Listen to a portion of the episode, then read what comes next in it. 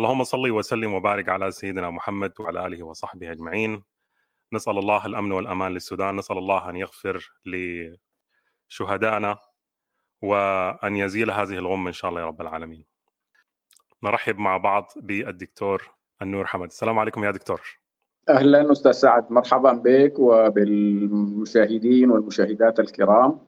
وفي البدء يعني أحب أن أزف التهاني للمشاهدين والمشاهدات بالمولد النبوي آه، الشريف الذي بدأ يعني انطلقت زفاته في العاصمة رغم الحرب آه، في اليومين الماضيين. وأيضا أنا أترحم على شهداء هذه الثورة العظيمة الذين يعني أشعلوا شعلتها وفتحوا آه، للبلاد نافذة جديدة للنهضه وللتقدم والثورة ستظل مستمرة رغم كل هذه الإعاقات ورغم هذه الحرب اللعينة التي لم يكن أحد يود أن تحدث. شكرا يا دكتور على هذا الأمل الجميل اللي في في بداية الحلقة ونسأل الله يعني إن شاء الله أن يزيل هذه الحرب عن السودان. أول سؤال يا دكتور عايز أقول لك ألف حمد لله على السلامة، أنا عرفت إنك أنت كنت موجود تقريبا أربع أشهر خلال هذه فترة هذه الحرب في السودان. فإذا كلمتني سريعا عن فترة وجودك في السودان. آه نعم الحقيقة هي ثلاثة أشهر. آه الشهر الأول آه مضيناه أنا وزوجتي الأستاذة اسماء محمود محمد طه في آه مدينة الثورة الحارة الرابعة وكانت هي من المناطق الهادئة أظن لحد هسه هي أقل المناطق تضررا من هذه الحرب ويعني الواحد كان منزعج إلى حد كبير وكان بيأمل أنه الحرب دي تنتهي في أسبوع في أسبوعين في ثلاثة. ما كنا متصورين أنها هي حتتطاول إلى هذا ال ال يعني المدى. وبقينا في البيوت كل يوم نسمع طنين الانتونوف في قروسينا ونسمع القذايف ونسمع يعني ونطلع فوق راس البيت برضه نشوف الدخان منبعث اعمده الدخان منبعثة في مناطق مختلفة. وكان يعني وضع مزعج جدا. آه بعدين بعد فترة شعرنا بأنه يمكن جدا أننا ما نقدر نطلع من الثورة وانه الكباري كلها أغلقت ولم يفضل إلا كبري الحلفاية اللي هو بيقع شمالنا يمكن بحوالي بضع كيلومترات وكده.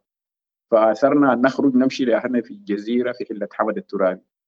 فخرجنا وبرضه بصعوبة شديدة عبر بحري المنطقة الصناعية وكافوري وكده والغريبة كل الارتكازات من كبري الحلفاية لحد العلفون هي ارتكازات للدعم السريع. ده كان بعد شهر بس من آه بداية الحرب وكده. ومشينا الجزيرة وجلسنا مع أهلنا الأحوال هناك هادئة لحد كبير. لكن برضو انطلقنا بعد ذاك شعرنا بأن الأمور ما ماشية في الاتجاه الصحيح والحرب قد تتمدد.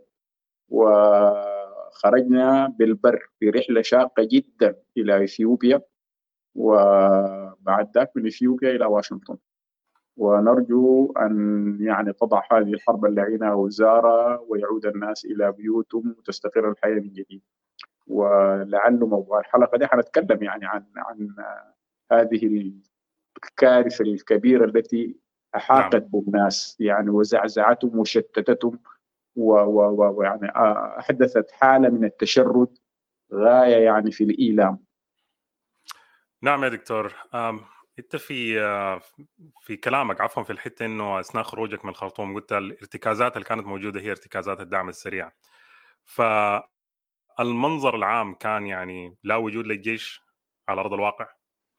لا لا الجيش بس رأينا دبابة واحدة في مدخل كوبري الحلفاية من ناحية أم ومعها بعض الجنود. وبس يعني وقفنا ما وقفنا كده بس أشروا لنا بأننا نمر ومرينا.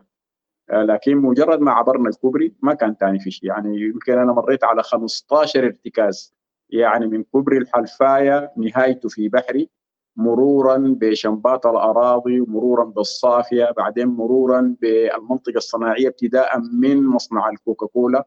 وشرقا إلى نهاية كافوري ثم جنوبا إلى القنطرة بتاعت حلة كوكو ثم شارع الغذافي إلى العلفون مرينا على ما لا يقل عن 10 إلى 15 ارتكاز. كلها دعم سريع. بعدين المنطقة الصناعيه مضروبة المصانع نفسها. مضروبة بالطيران والناس بارجل بينهبوا في الشوالات وفي الأشياء والعربات. متناثرة في الشارع برضها يبدو أنه حصل اعتداءات على أجزاء وشلعت يعني. فمنظر وصور ده بعد شهر واحد. أنا ما قادر اتصور هسه بعد الأربعة والخمسه شهور دي الأحوال وصلت إلى درجه في التخريب يعني. فكان شيء محزن يعني. الواحد شعر بأنه البلد حصل دكت يعني في فترة قصيرة بالغة القصر. ومؤكد يعني الناس اللي أجعلوا هذه الحرب آه يعني منعدمي الضمير. هذا أقل ما تقول عنه. ومنعدمي الخيال. ولا يكترثون للناس يعني. طيب يا دكتور تحس حاليا بعد الفترة دي انت قلت طلعت كان يا دوب لها شهر يعني الحرب. آه، بتنظر كيف الحرب الجارية الآن في السودان؟ وهل كنت بتتوقعها؟ ولا الشيء اللي اكتشفت يعني كشفته لنا الحرب فيما يتعلق ببنية دولتنا وجاهزيتها لمواجهة الكوارث؟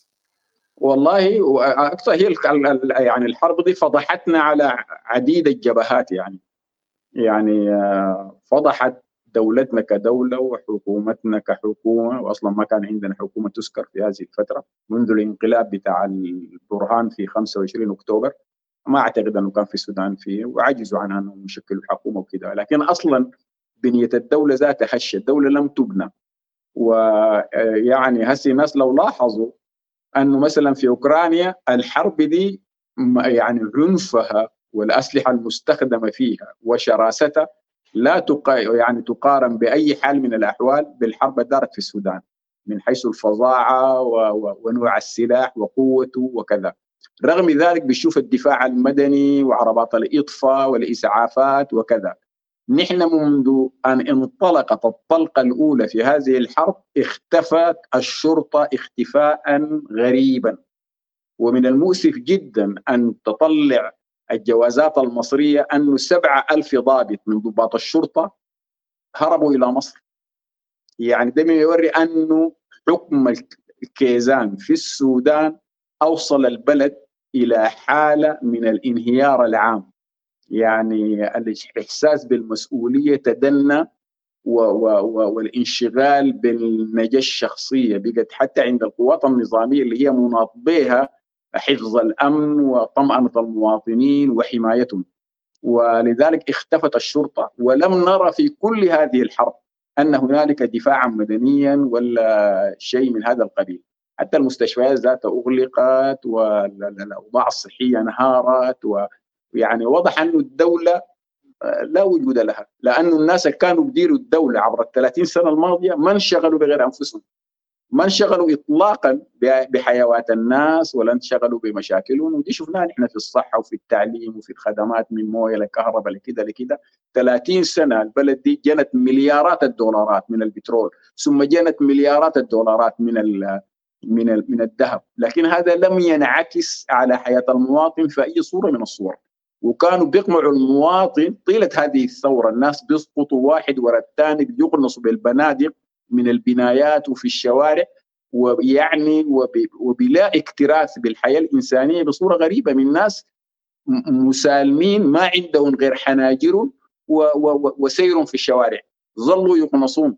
وأنا زي ما أنت السياسي سألت أنا نعم كنت متوقع حتى في واحدة من مقالاتي قلت أنه يمكن جدا موضوعنا ده ينتهي لحرب شوارع. وفعلا ده اللي انتهينا له انتهينا لحرب شوارع. وحرب شوارع شرسة غاية الشراسة. السعدية أي بيت مكسور أي بيت مستباح العاصمة ملايين طلعت منها هايمة على وجهها. الناس قاعدين في الداخليات في مدني وفي القضارف وفي كوستي وفي الدويم وفي كله في عبر وفي كل المدن. ويعني انتظروا الوجبة بتاعت البليلة ولا الفول. يعني وضع كارثي. كنا في غنى عنه تماما لولا انه الناس اللي قاعدين في سلطة السلطة ما مشغولين بغير أنفسهم. وأنا بعتقد الحرب دي اشعل التنظيم بتاع الاسلاميين وظلوا هم يبشرون بها طيلة رمضان الفات يعني يا نحكمكم يا نخلي البلد دي جحيم غير قابلة للعيش. وده الخيار اللي حصل في سوريا. وحتى الطاير حسن التوم يعني طلع في آه، وهو صحفي بتاع مؤتمر وطني كما هو معروف. طلع يعني من غير أي يعني بدم بارد زي ما بيقولوا ليقول أنه ماله الناس آه، لما وضح أنه قوة الدعم السريع منتشرة وأنه الجيش لا وجود له في الشوارع زي ما أنا يطلع في الإعلام بتاع الكيزان وكده قال الناس يضربوا بالبراميل. وهسه الضرب بالبراميل بدأ. يعني سمعنا انه في ضرب بالبراميل حصل في نيالا يعني في زي ما جاء في التقارير. غايته الحالة كلها حالة بائسه والدولة انكشفت عورتها تماما. الجيش انكشف عورته تماما وكل الكلام عن التمشيط وعن إيه وردينا وكده حتى الإعلام ذاته. والمراسلين أنا بعتقد أنهم بيقدموا تقارير هي تقارير هي طيب تقارير الناس اشعلوا الحرب دي. ولذلك هي تقارير ما عندها أي مصداقية. وكل يوم الواقع بيكشف أنه التقارير تقارير ما عندها مصداقية وهسه قبل يوم أمس أنا كنت بقرا في مقال لواحد قال كانها بتشبه مسألة أحمد سعيد في صوت العرب في حرب 67 لما كان بيقول أنه جيوشنا حاصرت القدس وجيوشنا منتصرة وكذا والناس في النهاية انتهوا إلى هزيمة نكراء. وهذا ما يبدو أنه ماشي في السودان. وذاته هروب البرهان إلى السودان. أكبر علامة على أنه هو يئس يعني القائد بيقعد مع ناسه. في حتتهم في عاصمته ما بيمشي يسوي له عاصمة جديدة. كانه هو بس بيفتش على حكم بيفتش لعاصمة.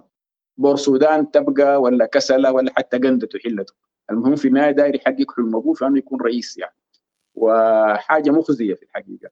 فالشاهد في الأمر أنه الحرب دي مع كل سوء أو فظاعتها والكوارث التي أحدثتها أنا بعتقد أنها فتحت أذهاننا على قضايا مهمة وفضحت كل الكذب الذي ظل يعني يعني يدور في البلاد منذ انقلاب البشير الترابي في 1989 انتهينا إلى هذا الخراب العظيم.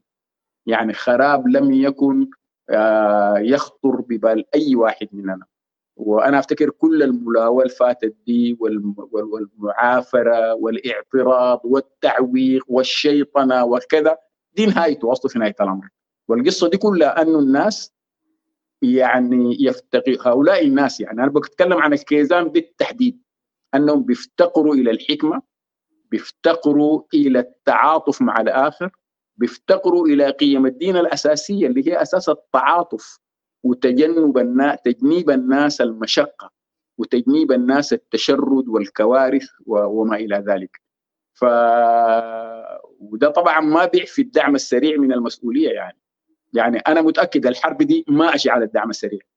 أشعلوها الكيزان بالتحديد. وده واضح من كلام ناس أنس عمر وحمد الجزولي والناجي والحاجة اللي كان ذكر نائب البشير اسمه حاج نسيت اسمه على أي حال. فالشاهد أنه كان في كلام وفي جلسات رمضانية وفي تحشيد و و و إلى أن انطلقت الطلقة الأولى والدعم السريع بطبيعة الحال رد. ولكن الدعم السريع أيضا انهمك في يعني فظايع وفي احتلال بيوت وفي تجاوزات ودي اصلها في الأساس ماليشيا وماليشيا خلقوها الكيزان أساسا. وكان من المتوقع انه فعلا أن يحدث منهم هذا النوع من من من التجاوزات وكذا. والحرب أصلا ما عندها قانون. مجرد ما الحرب من اشتعلت خلاص. يعني أنت عايز تنتصر بأي سبيل. القيم هنا ما بتكون موجودة. يعني ما في حرب قاعدة تدار حتى يعني الدول المتقدمة ما قاعدة تديرها يعني بأخلاق. إذا قلت حرب العراق ولا إذا قلت أي حرب حرب فيتنام إذا قلت أي حرب كوريا الحرب العالمية الثانية. الحرب هي الحرب. ولذلك الناس بيعملوا. الناس اللي عندهم حكمة وعندهم نضج وعندهم شعور إنساني يعملون جاهدين الا تشتعل يعني شرارة الحرب. لأن عندما تشتعل خلاص السيطرة ثاني تبقى ما موجودة وأيضا بيكون من الصعب أنك أنت بعد ذاك تطالب وتقعد تدين ده وتدين ذاك وتدين كده المحارب بي بي يعني بيتجاوز بحكم وهسه الجيش قاعد يتجاوز. الدعم السريع تجاوز وعنده تجاوزات لا حصر لها وهي تجاوزات قديمة. يعني من ما كان بيحارب في دارفور من 2003 لما كان الوقت ده كانت ما تسمى بالجنجويد إلى أن جاءت الدعم السريع بقت في 2013 التجاوزات ماشية باستمرار. لكن هسه الجيش نفسه بيتجاوز. هسه الناس في نباوي وفي حي العمدة يشكون إلى طوب الأرض. من تجاوزات الجيش ونهبوا للبيوت وبشيلوا العفش والحاجات ودوها سوق صابرين في الثورة وبيعوها وكده. وهي يعني انتهت إلى فوضى يعني. فعدم النظر السياسيين هو الذي قادنا إلى هذا الوضع المزري. نعم حنتكلم عن السياسيين يا دكتور. الحتة تبع الإسلاميين يعني هي أصبحت آه، دائما المرجعية والشماعة الناس دائما بتستعملها في أي مصيبة بتحصل. يعني هل معقول الإسلاميين دول متحكمين في الدعم السريع وفي الجيش و... يعني هل معقول للدرجة دي الموضوع واصل يا دكتور؟ آه، نعم. هو أصلا نحن تكلمنا كثير يعني تكلمنا عن أنا شخصيا كتبت كثير عن الدولة الموازية. وعشان نكون منصفين الدولة الموازية ما هي دولة الكيزان بس هي دولة الكيزان وهي في نفس الوقت دولة الدعم السريع. لكن الوضع ده خلقوا الكيزان ما خلقوا زي غيره. يعني الدعم السريع صناعة كيزانية بامتياز. لأنك أنت خليت الجيش المهني اللي يفترض في الحقيقة أن يكون مهني واتجهت لأن تستخدم ميليشيا. وده كان بيستخدم باستمرار يعني ما يعني الكيزان ما أول ناس عملوه. يعني حزب الأمة عمل زمان المراحيل وفي الجنوب استخدمت كثير من التنظيمات ضد بعض وكده. يعني انك انت تضرب مكونات المجتمع ببعضها تخلق ميليشيا موازية. لكن ده لعب بال بال بال لعب بالنار. وها نحن اليوم بنحصد آه، حصاد هذا السلوك الخاطئ. فكل شيء حدث اليوم انت لا يمكنك ان تفصله من مسار الأمور منذ أن قام الترابي بالانقلاب على النظام الديمقراطي. في سنة 1989 لأن الترابي كان شريك في الحكم وكان عنده 50 أكثر من 50 نائب في البرلمان. وكان ممكن أن ينتظر لحد ما تنتهي الدورة دي وينزل في انتخابات ثاني ويجيب نواب أكثر وهكذا وهكذا إلى أن يسيطر على البرلمان عن طريق النظام الديمقراطي يعني. لكن لا هو مستعجل على السلطة. ودي دي تفكير الأخوان المسلمين إن الله لا يزع بالسلطان ما لا يزع بالقرآن. ولذلك هم عايزين السلطة عشان يفرضوا بها رأيهم على الناس. ولذلك دي أول مفارقة للديمقراطية وكده. فالشاهد أنه النهج الخطأ ده تسلسلت الحاجات الباقية كلها بقولوا عليها dominoes effect زي ما قطع الدومينو بتنهار أول ما تقع الأولى كله بتنهار. فالضربه الخطأ تتسلسل وراها ضربات خطأ مستمرة. لأنك أنت بعد ذاك بتحاول تحمي نفسك وتبعد وتكتم الأصوات والسيطره على الإعلام والسيطره على الاقتصاد وده اللي حصل حصل تمكين وحصلت دولة موازية وحصل كده. وأنا قبل تكلمت عن النهب اللي حصل الدولة. أن الدعم السريع نهب الدولة لأنه هو أنشأ كل هذه الترسانة الضخمة من الأموال العامة. بعدين يعني نعم. اقتصاد مو... عنده اقتصاد موازي خارج الرقابة. عنده اقتصاد خارج الدولة. الجيش عنده شركات وعنده اقتصاد الموازي خارج الدولة. وهو ده جزء من منظومة الجبهة الإسلامية بتاعت التمكين والتجنيد. يعني الدولة افرغت أفرغت لو... تماما أصبحت قوقعة فارغة. في حتة عايز اضيفها دكتور الناس دائما بتسهو عليهم. إنه الجيش حتى في أمريكا هنا عندنا عنده يعني شركات شغالة لكن بتكون داخل الميزانية. وليس خارج الميزانية البلد. لا لا بالضبط. أصلا يعني هو الحقيقة هسه دي كل التكنولوجيا اللي بنستخدمها نحن الليلة دي هي هي طالعة من معامل الجيش الأمريكي. إذا قلت الإنترنت إذا قلت ال GPS إذا قلت كل الحاجات دي الأقمار الصناعية هي أصلا في البداية كانت في ال في ال في ال يعني الشغل من شغل ال military complex يعني من ال من ال من ال من الجهاز الصناعي للقوات الأمريكية. بعد ذاك لما هم ينتقلوا لحاجة أكثر تقدما بيطرحوا النسخ الأقل تقدما كانوا مستخدمينها للاستخدام العام.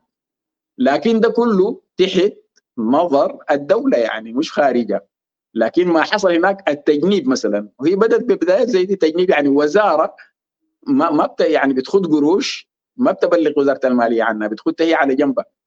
بعدين جت تمكين اللي هو أنك أنت بتجيب ناسك بتدخلهم تمسكون هم الإدارات وتعمل كده كده إلى أن بقت في دولة موازية تماما. كلام حمدوك صحيح.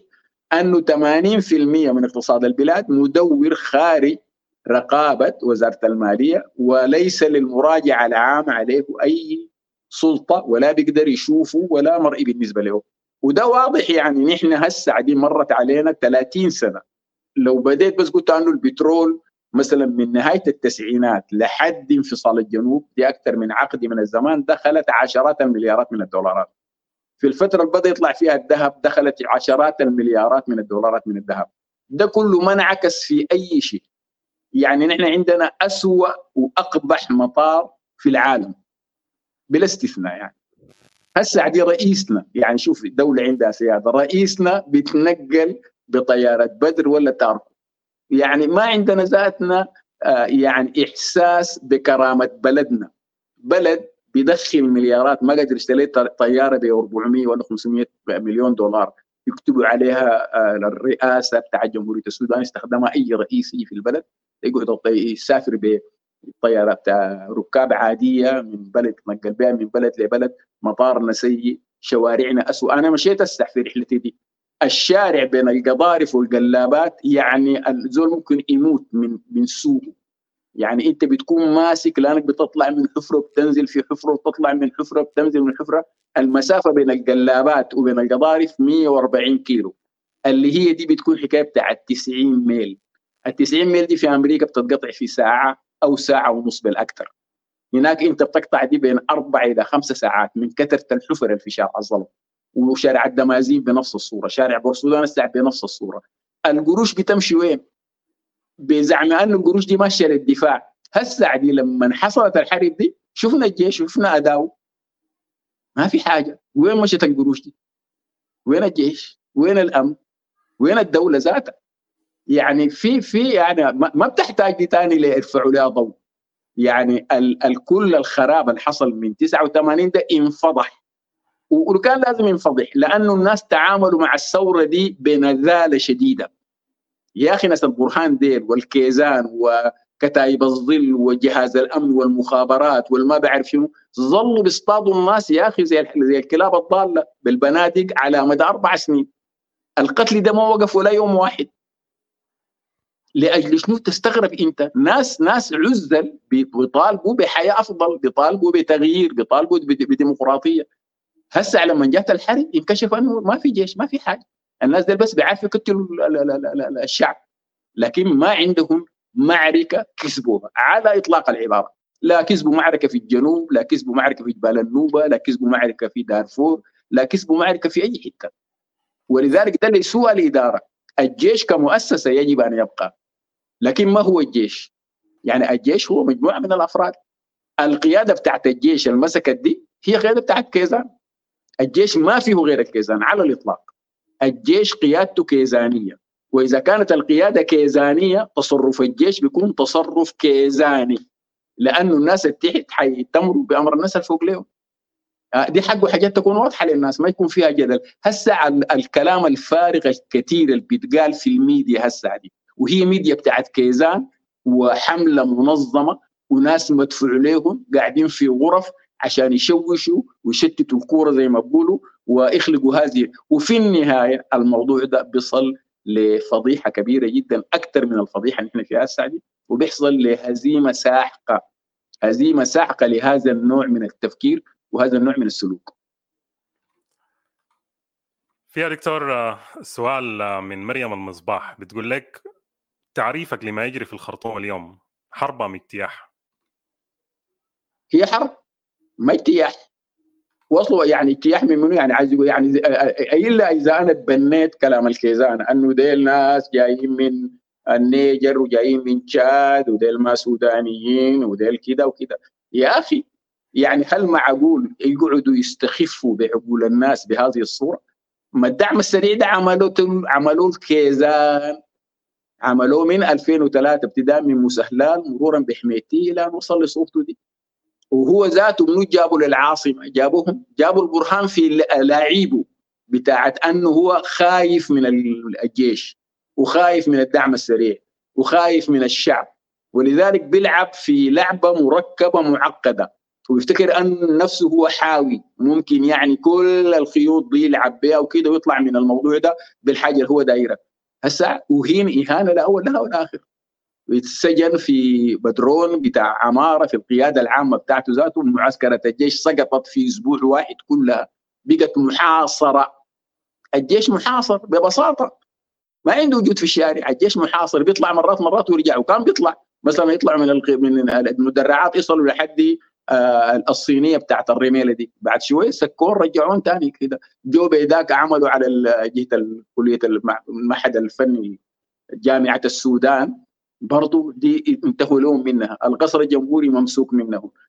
كل المناطق الجنوب الخرطوم ممسوكه المناطق الشمال بحري كلها ممسوكة. المهندسين حاصرة في حتتها. وادي سيدنا محاصره في حتتها. يعني فضيحة لا أول لها ولا آخر. يعني الواحد استغرب يعني ليه في جيش ذاته إذا كان إذا كان بيكون ده أداؤه؟ يعني ليه نحن قروشنا كلها مأخوذة ونحن مهانين ونقتل في الشوارع وكل يوم يطلع واحد ينبذنا في يطلع له في معسكر من المعسكرات ويمد باصبعه كده على على الجمهور ويهدد في الناس وكده. على حال هم ذاقوا من نفس الكأس التي سقوها للأبرياء وللبسطاء وللسوار الشرفاء الذين يعني ضحوا بأنفسهم في سبيل أن يروا بلدهم في حالة أحسن من هذه الحالة المزرية. هسه شوف بلدنا كيف. رئيسنا كل يوم جاري للحته يركب الليل يمشي مصر يرجع من مصر يمشي ما بعرف جوبا يجي من جوبا يقوم يمشي يوغندا يطلع من يوغندا يقول يمشي. يعني الدوحة كده. شنو ده؟ عشان شنو؟ أنت اللي عملت العمل ده كله. أنت جبت الدعم السريع. أنت اللي قلت الدعم السريع ده من رحم القوات المسلحة. ولما الناس كانوا في في قوى الحرية والتغيير وكل الثوار بيقولوا الجنجويد يتحل كنتوا أنتوا اللي بتدافعوا عن قوات الدعم السريع. وانتوا اللي خلقتوا لها قانون خلاها ما تحت إمرة الجيش عملوا البرهان ده ذاته. ولذلك ممكن تقلب اللعبة دي كلها وتيجي نحن عشان يعني تستنفر الناس عشان ينصروك ويضحوا بأنفسهم عشان أنت تعود للسلطة وتعمل نفس الألاعيب اللي كنت بتعمل فيها.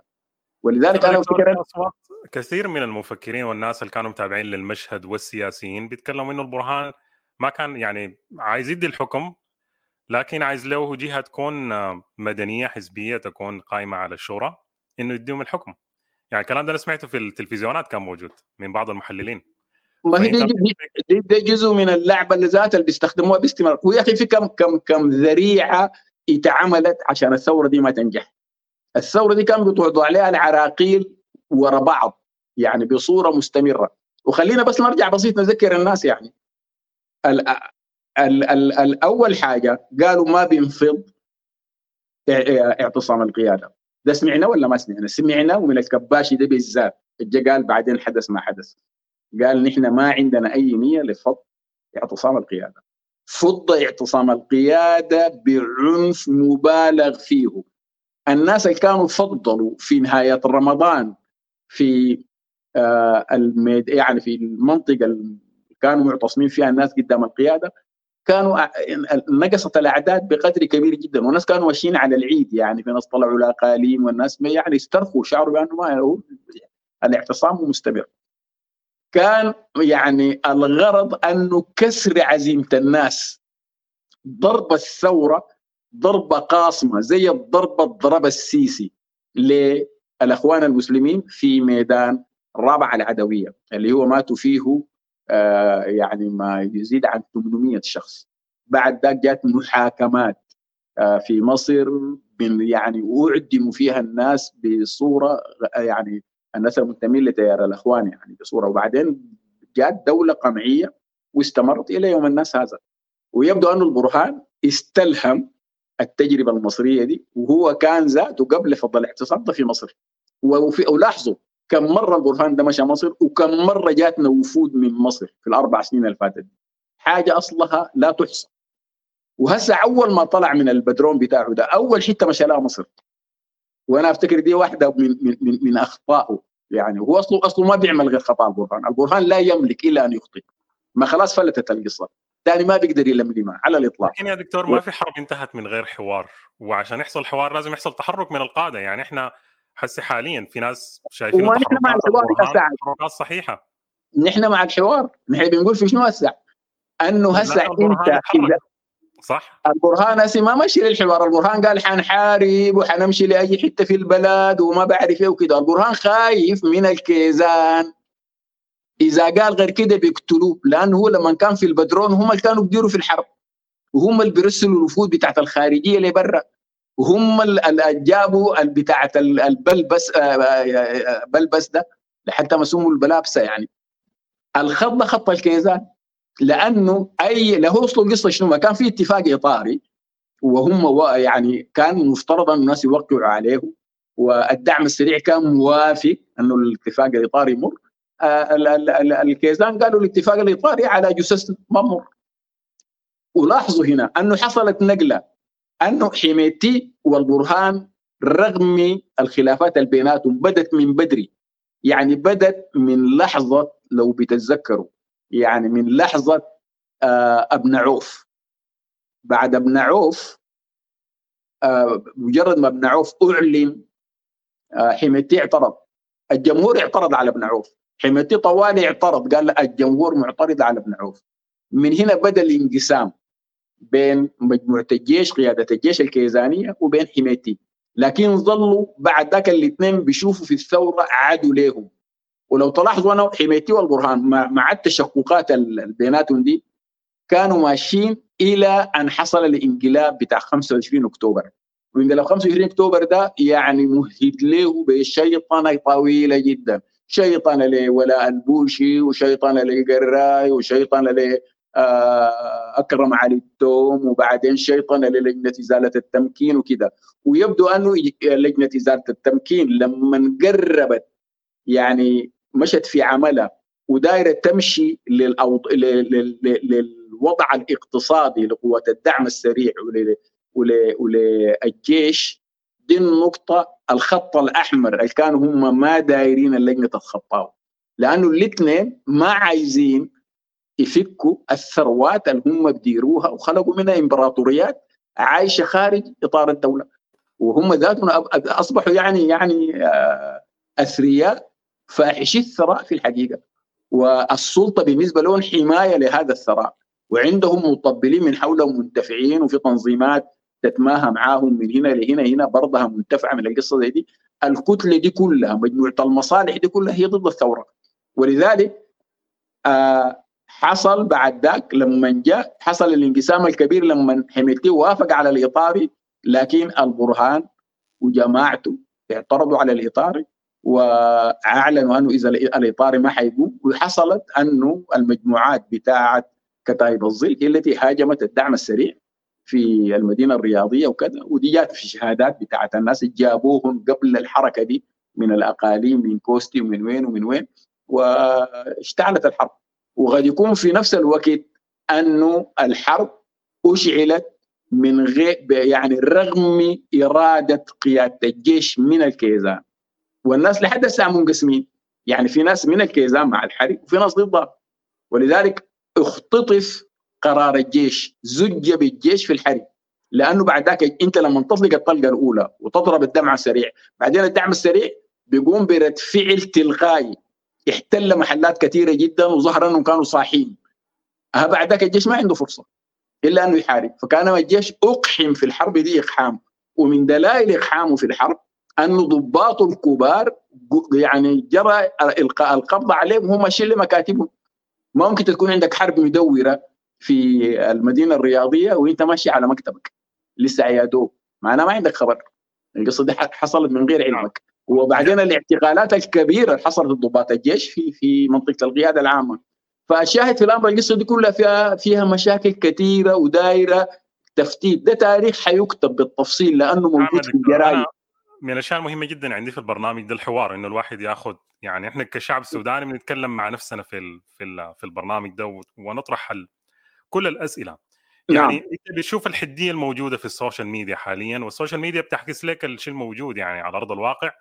يمكن زي ما قلت يكون في تدخلات من جهات دافعه قروش بتحاول يعني آه، تدعم بعض الأفكار. لكن حاليا أنا كمواطن قاعد في البلد فجأة قامت حرب بين اثنين. الدعم السريع والجيش وحاجة كانت متوقعة وفي ناس شايفينها. لكن أنا موجود كمواطن لقيت إنه في قوات دخلت شالت بيتي وعربيتي. فهل أنا أقعد اكون مكتف اليدين وأقول نمشي المحاورات ونوقف ضرب النار؟ أنت ذكرت كلمة بل بس أو البلابس بقولها ف الناس دي بتقول لك ما ممكن إحنا نوقف ضرب النار لازم يكون في عمل عسكري موجود على أرض الواقع والعمل العسكري ده بيضعف أو بيقوي المحاورات الموجودة على الطاولة. فما ممكن أنت تقعد مكتف اليدين لازم في حلول في الجهة المقابلة. فانت كيف بترفض فكرة انه الجيش يدخل في حرب مع الدعم السريع؟ أنا مش رافض في الجيش يدافع عن نفسه هو الجيش يعني. أصله الجيش ما أصلا ده دوره. يعني وهو ما قام به لحد هسه ما قام به والجيش السعدي قيادته رحلت لبور السودان. يعني دي مش علامة واضحة إنه الجيش عاجز؟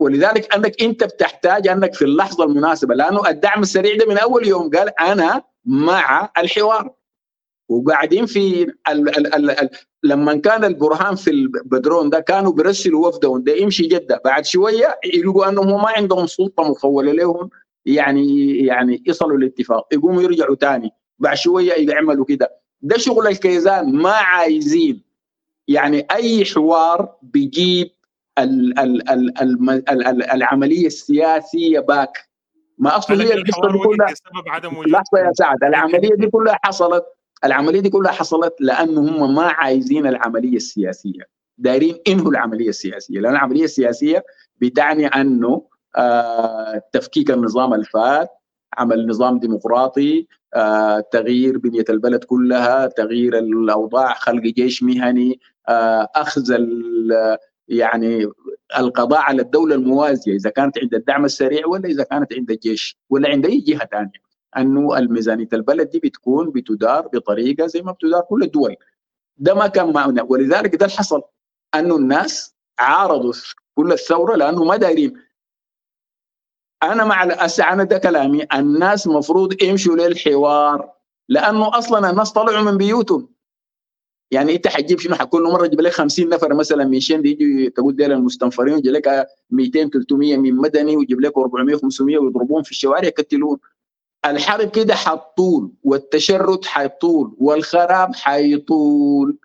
الجيش أحسن يحفظ ما وجهه ويحفظ على بقيته الباقية لأنه إذا حميدتي انتصر عسكريا على الديمقراطية السلام. أنا ما بسمع كلام أنه حميدتي حيجيب ديمقراطية. ما في ماليشيا بيجيب ديمقراطيه وماليشيا يشوفنا خطاب خطاب قبلي وخطاب فيه كراهية لرأس الوسط النيلي بنسمعه كل يوم. لكن الوضع الأمثل أنك أنت تحت الرعاية الدولية تحفظ ما تبقى من الجيش تدخل في مفاوضات تحاول تعيد الأمور كلها إلى المسار المدني. العملية السياسية ترجع مرة ثانية. والحرب دي تكون قفل لباب العراقيل التي ظلت توضع بصورة متصلة على مدى أربع سنين لتعويق الثورة. ده ده كلامي أنا. الناس اللي عايزين هسه يحاربوا حيطولوا امد الحرب حيخربوا البلد حيشردوا الناس أكثر وما حينجحوا. وأكد لك ما في أي علامات في الواقع الموضوعي جابوا درونات تركية ولا جابوا درونات من السماء الاحمر دي حرب كيزان. القصد منها إعادة الكيزان إلى الحكم والقضاء على الثورة مرة وإلى الأبد. موضوع الكيزان ده مرفوض من كل الشعب يا دكتور. يعني الشعب حاليا ما لا أعتقد إنه متقبل الكيزان بأي شكل كان يعني. والخطاب الديني أصبح يعني في السياسة بالنسبة للسودانيين حاجة مكروهة تماما. كلنا عارفين الموضوع ده. واحدة من المشاكل ال ال الأول اللحظات اللي كانت ممكن تنهي الحرب دي هي الحوار كان موجود في جدة. إذا ظهر حميتي لكنه ما كان في الصورة. كثير من السياسيين يتكلموا إنه دي كانت لحظة ذهبية بالنسبة لحميتي والجيش إنه يوقفوا الحرب. فاختفاء حميتي عن الصورة يعني ده واحدة من الأشياء المخلي الحرب تستمر.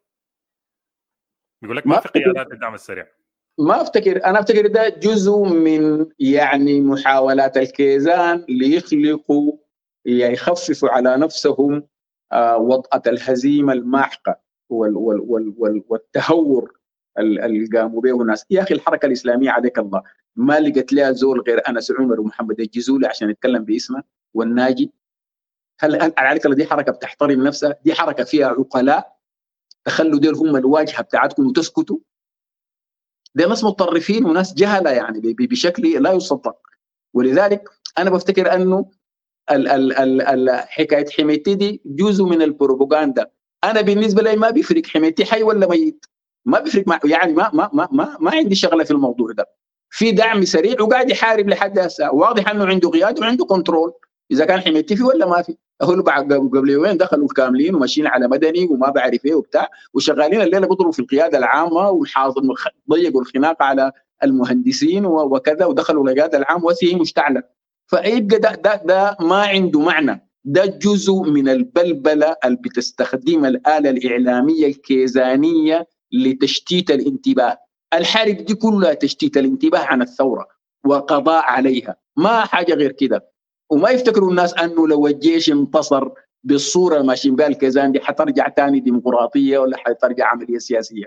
هم قالوا بعظمة لسانه طلعت قالوا لهم في الحرب دي لموا في ناس القحط ديل كتلون لأنه دي الفرصه المناسبة لكتلهم كتلوا أي زول معارض لكم لأنه إذا الحرب انتهت الفرصة دي فاتت عليكم. دي الناس غريبين دي القتله مجرمين بصريحه بالعبارة بسيطة يعني. ولذلك at the end of the day يعني الناس ما يمسكوا. أنا بفتكر إنه الوعي مدني بشكل عام والناس قابلين للتضليل. ما انت الزول لما يطلعوه من بيته ويهينوه ويغتصبوا أخته ولا what ولا كده يعني بيبقى بعد ذاك بيفقد القدرة على الرؤية المتوازنة. آه الكوارث بتحصل والاتروسيتيز يعني الفظائع بتحصل. لكن النضج بيخلي الزول دائما ما يخلي عاطفته هي التي تملي عليه تفكيره وخياراته. يعني ما تكون أنك أنت يعني بس عايز تكاتل وبس. لأنه استمرارك في القتال مرات قد يؤدي بك إلى وضع أسوأ من الوضع اللي أنت فيه. ولذلك إذا كان الدعم السريع قابلان أنه هو يفاوض حق الطرف الثاني المهزوم يفاوض. يعني هسه الكيزان بيتصرفوا كانوا هم منتصرين. يا أخي أنتم ما منتصرين. أنتم ما بتقول لك الدعم السريع يطلع من البيوت. هو احتلها يطلع لك منها كيف؟ ما بيطلع إلا بتفاوض ما حيطلع لك. في زول احتل له في معركة محلة طلع منها كده ساكت لانك انت قلت له أطلع. بيطلع لما أنت تكون عندك قوة تخليه يطلع. ومن الناحية العملية أنت ما عندك الأحياء دي كلها قاعدين في نفس الدعم السريع. ولذلك ده تفكير ما ما موزون. يا أخي اليابان دي بجلالة قدرها. ضاربت أمريكا دي واتعبتها في الباسيفيكي بصورة مش عادية. والطيران ده ضرب بيرل هاربر وأرهق الأمريكان دي الارهاق لحد ما اضطروا بعد ما اكتشفوا القنبلة الذرية يضربوا بها هيروشيما وناجازاكي. لما ده حصل اليابانيين خلاص وقفوا مع إنهم كانوا مقاتلين شرسين جدا شعروا بأنه عدوهم بيملك سلاح هيقضى على بلدهم يمسحها من الكرة الأرضية. طيب ما ده وعملوا اتفاق مذل جدا مذل غاية الإذلال. وليه هسه على القاعدة الأمريكية اللي اتعملت بعد الحرب العالمية الثانية قاعدة في في في في في في, في اليابان. ولذلك انت بتحتاج تكون عاقل. وبعدين لاحظوا الدولتين اللي انهزموا في الحرب اليابان وألمانيا. الاثنين انهزموا هزيمة مذلة جدا ورضخوا لشروط مذلة جدا. ومع ذلك بقوا أقوى اقتصاديين اقتصادين في العالم بعد الحرب العالمية الثانية. فالناس يفكروا التفكير البناء يخلوا التفكير بتاع ردود الأفعال العاطفية. ما بفيدك بفيدك النضج وبفيدك الرؤية وبفيدك أنك أنت تملك أعصابك وتكون عندك رؤية واضحة وما يعنيك الغضب من أنك ترى الأمور كما ينبغي أن تراها. نعم. أنا دكتور عايز انتقل معك لنقطة ثانية اللي هي حتة الأحزاب لكن عايز أسألك قبالة عن الثورة أنت في رأيك هل الثورة كانت مكتملة الأركان وحسي تكلمت أيضا عن موضوع الكيزان والفلول فلول النظام البايد فإعلاميا هل حصل عرقلة للثورة؟ ف... نعم.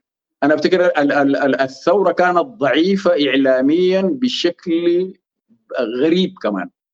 وإنت لا يمكنك وبالمناسبة دي, دي من الحاجات اللي انتبهوا لها الكيزان، الكيزان لما عملوا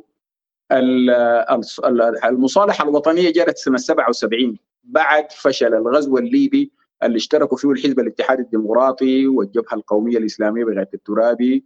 وحزب الأمة. كانوا عملوا معسكرات في ليبيا دعم القذافي. يمكن الأجيال الجديدة ما بتتذكر يعني اللي يقولوا قرايه يعني يكونوا حضروا الاحداث دي.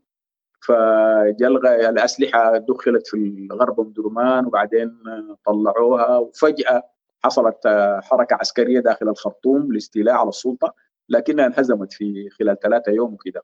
بعد ذاك دارت مفاوضات بين نيميري وبين الجبهة الوطنية دي وحصل الاتفاق البيه حصلت المصالحة الوطنية في سنة 77 ودخل الترابي لتغيير النظام أو يعني الاستيلاء على النظام من داخله. وبقى النائب العام وكده. في الوقت ده الحركة الإسلامية امتلكت البنوك ولقت إعفاءات كثيرة ويعني تاجرت في السلع الأساسية وكده.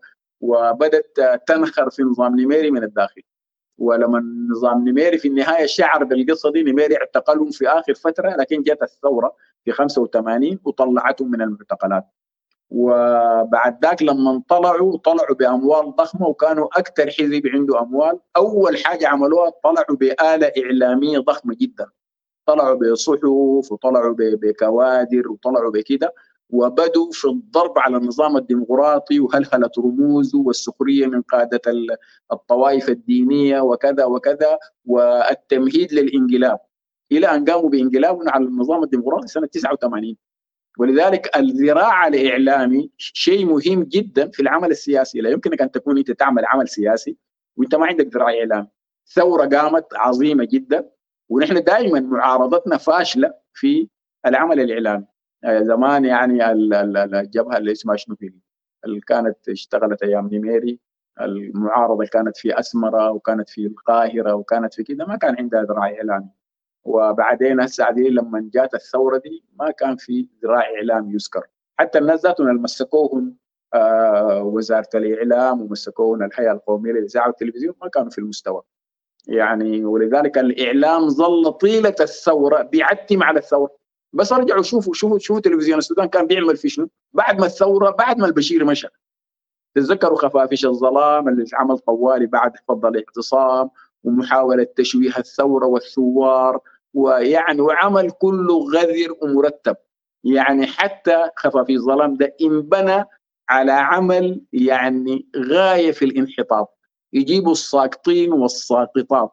يدخلوهم في مقر الاعتصام ليدخنوا البنجو يعني يصوروا أنفسهم في أوضاع مخلة بالآداب ويشربوا الخمور. بعدين اتخلقت كولومبيا في شارع النيل. ويعني عمل دي رداءة لا تصدق. أنت عايز تكسب بأي سبيل. تستخدم أحط الاساليب الأساليب واغذرها عشان تكسب.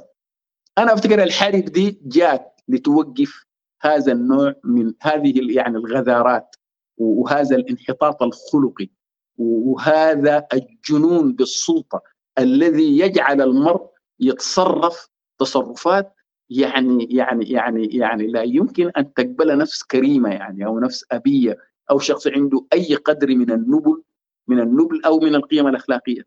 ولذلك الإعلام كان ضروري. شفت الإعلام ده كله؟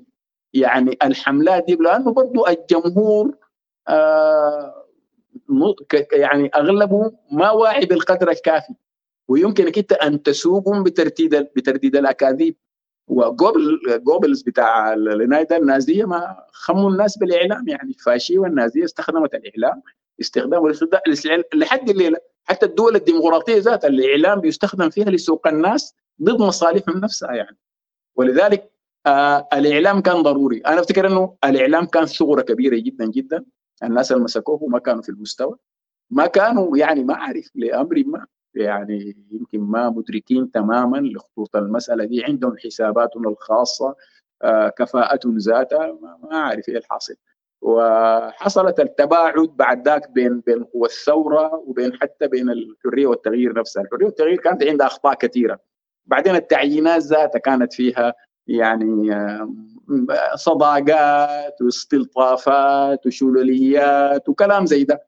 وطبعا هذه الحياة السياسية السودانية يعني يعني ما ممكن تجيك معارضة في بعد 30 سنة من حكم قمعي وتكون معارضة ناضجة ومستوية. واصلا الثورة زي ما أنا قلت في مقالاتي كثيرة الثورة كانت عمل تلقائي بلا مقد يعني بلا قادة. القادة اللي جو للثوره يتمثلوا في الحرية والتغيير وجدوا عربة متحركة المقود بتاعه ما ما جالس على الإنسان نطوا على المقود واستلموا والناس قبلوا لأنك الطبيعة تكره الفراغ يعني. ومشت في المفاوضات والأمور مشت. لكن كان باستمرار المعاكسات بتمشي والتعطيلات بتمشي. آه لما جاء أنه مثلا اتفقوا مثلا نذكر الحكاية دي الفترة الانتقالية المفروض تكون نصها الأول يمسكوه العساكر. ودي ذاتها كانت فيها أخطاء في التفاوض. العساكر أخذوا اليد العليا في في في في في, في مجلس السيادة وكذا وبعدين الفترة الثانية يمسكوها المدنيين. بمجرد ما قربت فترة المدنيين تجي حصل الانقلاب. أصلا ما كان في اتجاه لقبول الثورة. اتجاه الكيزان والعساكر اللي هم كيزان من الوهلة الأولى القضاء على الثورة. ولا يزال العمل إلى اليوم هو القضاء على الثورة. والحرب تجاه لكي ينسى الناس الثورة وينشغلوا بما حاق بهم. نتيجة لهذه الحرب. فالإعلام شيء مهم وإلى اليوم الإعلام ضعيف. يعني الموضوع ده بيحتاج هنا كثير يعني بيحتاج لكلام كثير لكن أنا أفتكر ده كله بيدون لأنه موجود. يعني كل المسلسل ده الناس العقول مرات بعض الناس عقولهم زي الغرابيل بتقع منها الحاجات بتنفذ من تحت. قلة من الناس اللي بتستحضر المسار كله وتخلق منه وحدة مفهومية متماسكة تخلي رؤيتك واضحة. يعني ما ما ما ما ما ما, ما, ما تزيغ عن الصراط اللي أنت المفروض تمشي عليه في رؤيتك نتيجة ل يعني ال ال التشتيت. الكرات اللي بتستخدم القوى المعارضة لتصرف الناس عن القضايا الأساسية وتشغلهم بقضايا هي ما أساسية وتملى بها الرأي العام وتبقى هي شغلات الناس. الإعلام عمل ضروري جدا. وهسه العمل اللي بتقوموا ده أنتم يا سعد عمل عظيم جدا. أنا أفتكر إن إحنا إعلامنا الرسمي إلى الآن. وطبعا وقف. مما قامت الحرب ده ما في إعلان رسمي. ناس الحكومة مش عملوا لهم الحاجة ما عارف عاملينها من وين. وناس الدعم السريع ما قدروا يشغلوا التلفزيون والإذاعة وكده. وعليها ديل ما ناسنا لا ديل لا ديل. إحنا المفروض نكون نحن كثورة نحن كسودانيين مهمومين ببلدنا. نحن عايزين نطلع من سيطرة العسكر مرة وإلى الأبد. المفروض يكون عندنا إعلامنا اللي يعني يعلم الناس ضرورة وهسه نحن تعلمنا كثير بالحرب الفظيعة دي أنه ما في حياة مستقرة إلا بأن ابتعاد العسكر بكل صوره والميليشيات عن السياسة. ده ما محله. الميليشيات تدمج في الجيش والجيش ابعد من السياسة اطلاقا ووزاره الدفاع تبقى على رأس مدنيين وليس عسكريين. القرار ما عندهم قرار الحرب. قرار الحرب عند المدنيين لأن المدنيين مفوضين من الشعب بواسطة النظام الديمقراطي. الجنرالات الجيش هم فنيين. إذا المدنيين أعلنوا الحرب هم يجوا يقولوا رأينا الفني في كيف تدار الحرب وهم الذين يديرون الحرب أو الذين يديرون السلام زي ما يبقى. لكن القرار هو قرار القوى المدنية. المفهوم ده عند الناس لأنه من طيلة ما نحن حكمونا العساكر افتكرنا أنه وضع طبيعي أن العساكر يكون عندهم قرار كل شيء، الأمن عندهم يقول لك وزارة الدفاع وزارة الداخلية تكون عند الجيش، لا لأنهم عايزين يقنعوا الناس. عارفين الوزارتين دي الخطيرتين إذا بقى عند المدنيين هم خلاص فقدوا القدرة على دكتور الوعي دي من وين؟ دي من الحاجات اللي أنا لاحظتها في لما مشيت يعني دائما في السودان. إنه عندنا المفهوم بتاع إنه ده المدنيين وده الجيش يعني ما مفهوم بتاعت إنه بكملوا بعض لا مفهوم إنه ديل يعني شيئين مختلفين تماما عن بعض. لكن لما تجي في الدول المتقدمة وكذا بتلقى إنه الجيش عنده احترام فايت الحد. يعني لما تمشي تجي في الصفوف عند صفوف خدمتهم في المطارات بتلقى خدماتهم مختلفة يعني. لكن في النهاية القطاع المدني هو اللي بيدعم الجيش زي ما تكلمنا قبل شوية بالأسلحة وبكل المعدات والتطوير الموجود. لكن في السودان بتحس إنه في شرخ كبير جدا في الحتة دي يعني. ويعني نحن كلنا الجيش مكون من من من ناس نعرفهم أصحابنا الأهل يعني بتلقاهم الجيش مكون من من المدنيين يعني.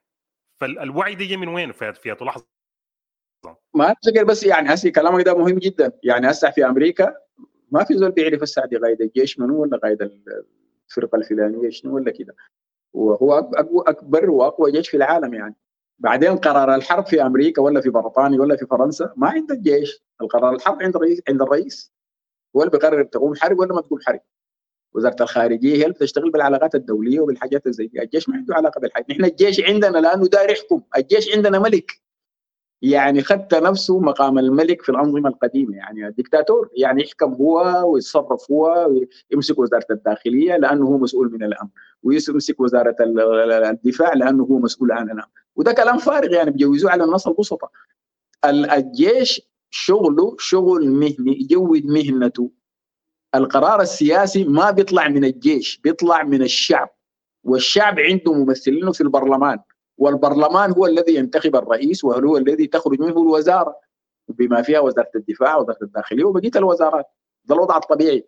فبرضه ملاحظتك لطيفة يعني أنه فعلا الجيش في أمريكا مكرم. الناس بتاعين الجيش لما يجوا من الخارج في المطارات دي بدون أولوية طلعوهم بمدخل براهن عندهم احترام عندهم كده يعني. وده مهم ما في أمة محترمة ما بتحترم جيشك لأنه جيشك هو الحاميك. لكن إذا جيشك من 56 لحد الليلة شغله الأساسي كتيل الناس المواطنين ذاتهم. الجنوب ده الحرب دايرة فيه على مدى كم؟ من 55 لحد 2011 أكثر من نص قرن. طيب الحصل شنو في النهاية؟ الجنوب انفصل. وهسه في دارفور دوروه ودوروه ودوروه يمكن جاته في النهايه ننتهي بانفصال دارفور فيعني أنا بفتكر إنه أسطورة عندنا إحنا أسطورة اسمها كأنما يعني بدينا نفهم إنه شيء طبيعي إنه الجيش يكون حاكم. ابدا اسوء شيء أن تحكم أمة يحكم أمة جيشها اسوء حاجة ممكن تحصل لأمة أن يحكم جيشها الجيش شغله طيب. محدد ومعروف بالدستور. يشتغل شغله يخلي المدنيين يشتغل شغله. نحن جيشنا ظل باستمرار ما بخلي المدنيين يشتغلوا شغلهم. الانقلابات في السودان بالمناسبة بالعشرات اللي تنفذت معروفة يمكن يمشوا لأربع خمسة ستة انقلابات. الانقلابات القوبضت قبل التنفيذ عشرات الانقلابات. لأنه أي يمشي الكلية الحربية يفتكر أنه هو بس خلاص يعني هو بس مهمته أنه يحكم البلد. داير كده يحكم البلد يعني. يفتكر إنه بس انه هو مؤهل بالبندقية ليحكم البلد. حكم البلد ما بندقيه حكم البلد ده شيء ثاني مختلف تماما. ما عنده علاقة بالعمل العسكري. نعم؟ ما ذكرت فشل الأحزاب والمدنيين. كثير من من الانقلابات الأولى كان صحيح. مؤكد جدا أول انقلاب حصل في البلد دي هو انقلاب عبود وكان تسليم دعوة من رئيس حزب الأمة أو سكرتير حزب الأمة اللي كان هو رئيس الوزراء عبد الخليل هو ادعى عبود لاستلام السلطة لأنه الاتحادي الديمقراطي والوطني الاتحاد أقصد حزب الشعب الديمقراطي بتاع المرغني في الوقت ذاك وحزب الوطني الاتحادي اللي كان عليه رأسه إسماعيل الاسري دعوهم في القاهرة لاحظوا القاهرة من الزمالك بتتدخل. وقالوا تتحدوا مع بعض وسقطوا حكومة عبد الله خليل. ومع إنه حكومة يعني السيد علي عبد الرحمن الأمين اللي هو ده كان يعني الزول بيمثل السياسي بتاع السيد علي المرغني. كان حزب الشعب الديمقراطي مؤتلف في حكومه مع حزب الأمة بعد ما سقطوا حكومة أزهر الأولى. ولذلك علي عبد الرحمن لما مشى القاهرة ولاقوه هناك مع المصريين مع مع مع, مع الوطن الاتحادي اتفقوا على أنهم يسقطوا يطلعوا من الائتلاف. ويجتمعوا مع بعض ويسقطوا حكومة حزب الأمة. عبد الله خليل شعر بأنه دي مؤامرة مصرية وتدخل مصري في البلد خاصة أنه قبل فترة بسيطة كانوا المصريين زحفوا على حلايب قبل فترة بسيطة من التاريخ ذاك زحفوا على حلايب وعبد الله خليل طلع الجيش السوداني ضدهم والمصريين يتراجعوا. استنفر الجيش ليمشي لحلايب والمصريين لما شعروا بأنه تحصل مواجهة انسحبوا من حلايب ولذلك عبد الله خليل في الوقت ده, ده وخطأ يعني كونه هو يبرر بالملابسات دي إنه يسلم السلطة للجيش كان خطا بعدين ما في انقلاب بعد ذاك حصل ما كانوا فيه المدنيين الانقلاب بتاع نيميري كان انقلاب بتاع آه، قوميين عرب. وده حزب سياسي. ولما حصل دعموا الشيوعيين وبقوا أعضاء في وزارته. الشيوعيين ذاته لما اختلفوا مع الميري بعد سنتين من من سنة 71 انقلبوا على بانقلاب هاشم العطا. بعدين انقلاب جاء انقلاب حسن حسين سنة 75 وده كان انقلاب إسلاميين وفشل. بعدين جات بعد ذاك آه انقلاب آه اسمه ثاني انقلاب الجبهة القومية الإسلامية اللي هو معروف. آه، ده كان وراه الحركة الإسلامية وده الترابي وثق له في يعني المسلسل الطويل بتاع حلقاته اللي عملها مع أحمد منصور. والجبهه الوطنية ذاتها اللي جات من ليبيا وده عمل قذافي وجات عملت ما سمي بالغزو الليبي ده انقلاب. يعني هم أصلا ما بيعتمدوا على الشعب في أنه يجيبوا للسلطة. ما بيصبروا على أنه يوعوا الشعب ويستخدموا الوسائل السلمية لكي يأتوا إلى السلطة. ما في حزب يعني حرص على الوسائل السلمية وانه اطلاقا ما يدخل في أي مسألة تتعلق بالانجابات العسكرية إلى الحزب الجمهوري الرئيس الأستاذ محمد طه ظل بيمارس العمل التوعوي ووفق نهج ال ال ال ال يعني ال الأسلوب السلمي للوصول إلى السلطة أسلوب الوعي. لكن كل القوى السياسية السودانية من بعثيين إلى إخوان مسلمين إلى اتحاد ديمقراطي إلى آه شيوعيين إلى قوميين عرب كلهم شاركوا في الانقلابات. بلا استثناء. ولذلك نحن هسه يفترض أن الحرب دي تخطنا في منصة جديدة أن تبدأ مرحلة مدنية جديدة يتخلوا السياسيين عن التفكير الانقلابي ويتخلى الجيش عن فكرة أنه هو الوحيد الذي يستحق أن يحكم البلاد بالقبضة بالقبضة الحديدية وبالسلاح. يعني أنا أفتكر أنه ده المفروض نطلع به من هنا. و بضارة نافعة. يمكن جدا تكون الحرب دي تخدنا كلنا أن نعرف أن كل هذه الأشياء جربت كل هذه الأشياء فشلت. والثورة دي من ميزة أنها ثورة سلمية رفضت رغم عنف الدولة وعنف الكيزان العنيف ضد الثورة. يعني قتل الناس بصورة بشعة في اعتصام القيادة واغتصاب البنات في اغتصاب أسي يقول لك الاغتصاب الدعم السريع يغتصب. نعم يغتصب إنتوا اغتصبتوا. أنتوا اغتصبتوا رجال في معتقلاتكم. يعني الكيل بالمكيالين ده ما بينفع. الاغتصاب هو الاغتصاب وقع هنا ولا وقع هناك. القتل هو القتل وقع هنا ولا وقع هناك. ولذلك خلي عندك ما يكون عندك دول ستاندرد خلي عندك معيار اخلاقي واحد. ما ممكن انت لما يكون في صالحك تستخدم الاغتصاب ضد الدعم السريع لما الدعم السريع يغتصب. بعدين انت لما تغتصب نسوان دارفور بالمئات وتغتصب البنات في اعتصام القيادة وتكتل الناس وتظل تكتلهم وتصر على تكتيلهم عبر أربع سنوات في الشوارع تنقصهم تغنصهم ببنادق القنص بالمنظار. وتيجي تتكلم ثاني عن عن عن عن عن أي قيمة ما في زول بيصدقك ولذلك أنا أفتكر أحسن كل ال ال ال الوسخ ده يوضع جانبا ويبدو الناس يفكروا. الثورة دي علمتنا حاجة انها ثوره سلميه قدر ما حاولوا الناس يشيلوها السلاح عشان تقمع بعنف شديد الناس رفضوا حمل السلاح. ولعله في الآخر ناس غاضبون ديلك بدوا شوية يتفلتوا. ودي بالمناسبة جزء منها من عمل جهاز المخابرات. شيطنت الفعل الثوري في الشارع. وده عملوه في انتفاضة 2013 حرقوا اسطرمبات وحرقوا كده وجابوا شماسة وكده عشان يقولوا العمل ده عنيف. عشان يتبرر ضربه بعنف شديد. وده اللي حصل.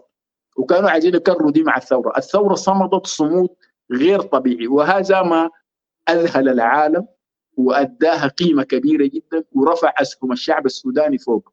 هسه هم عايزين ينزلوا أسهمنا مرة ثانية إلى الحضيض. أن إحنا دفعنا فيه عرق ودم ودموع على مدى أربع سنوات. دي دائره مستمرة يا دكتور إنه دائما الأحزاب عندنا بتضع أجندتها الخاصة فوق مصلحة أجندة الوطن. دي حاجة إحنا شايفينها مستمرة. أنت من سنوات تكلمت في الحتة دي وتكلمت إنه آه، في توقعاتك أو في رؤيتك للثورة إنها حتستمر لعشر سنوات. ممكن توريني السبب كان شنو؟ والله أيوه لأنه الثورات ما ما أي فعل عنده رد فعل. يعني ثوره قامت الناس الناس الناس يمكن يكونوا كانوا مفتكرين القصة مثلا آه، زي ثورة أكتوبر أو ثورة آه، أبريل اللي هي فترة انتقالية لمدة سنة وبعدين يجي نظام ديمقراطي وكذا والأمور تمشي يعني بالطريقة زي دي. يعني ثورة أكتوبر ماتوا فيها ناس شوية جدا بالمناسبة. يعني يمكن ما يلحقوا عشرة الناس اللي ماتوا في أكتوبر. وتغير النظام وبعد ذاك آه، جات آه، حصلت جوطة وسر الخاتم الخليفة واجبر إنه الفترة الانتقالية انتهت في فترة وجيزة جدا. بسبب عجلة الأحزاب على السلطة يعني. ما خلوا فتره انتقاليه بعدين برضه الفترة الانتقالية حاولوا الشيوعيين يسيطروا عليها. دي برضه أزعجت الأحزاب التقليدية إزعاج شديد. وهددوا سر الختم الخليفة وقام استقال.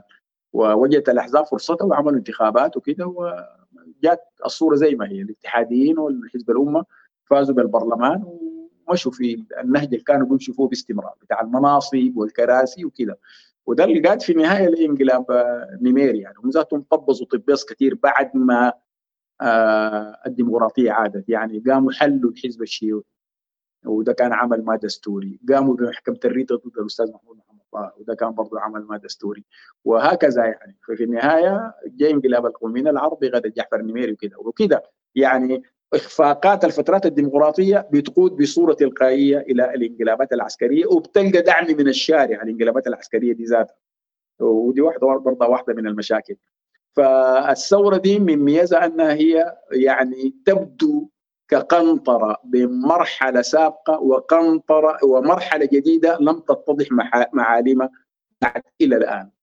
آه أنا قلت عشر سنين لأنه الثورة دي ما زي الثورات الفاتته.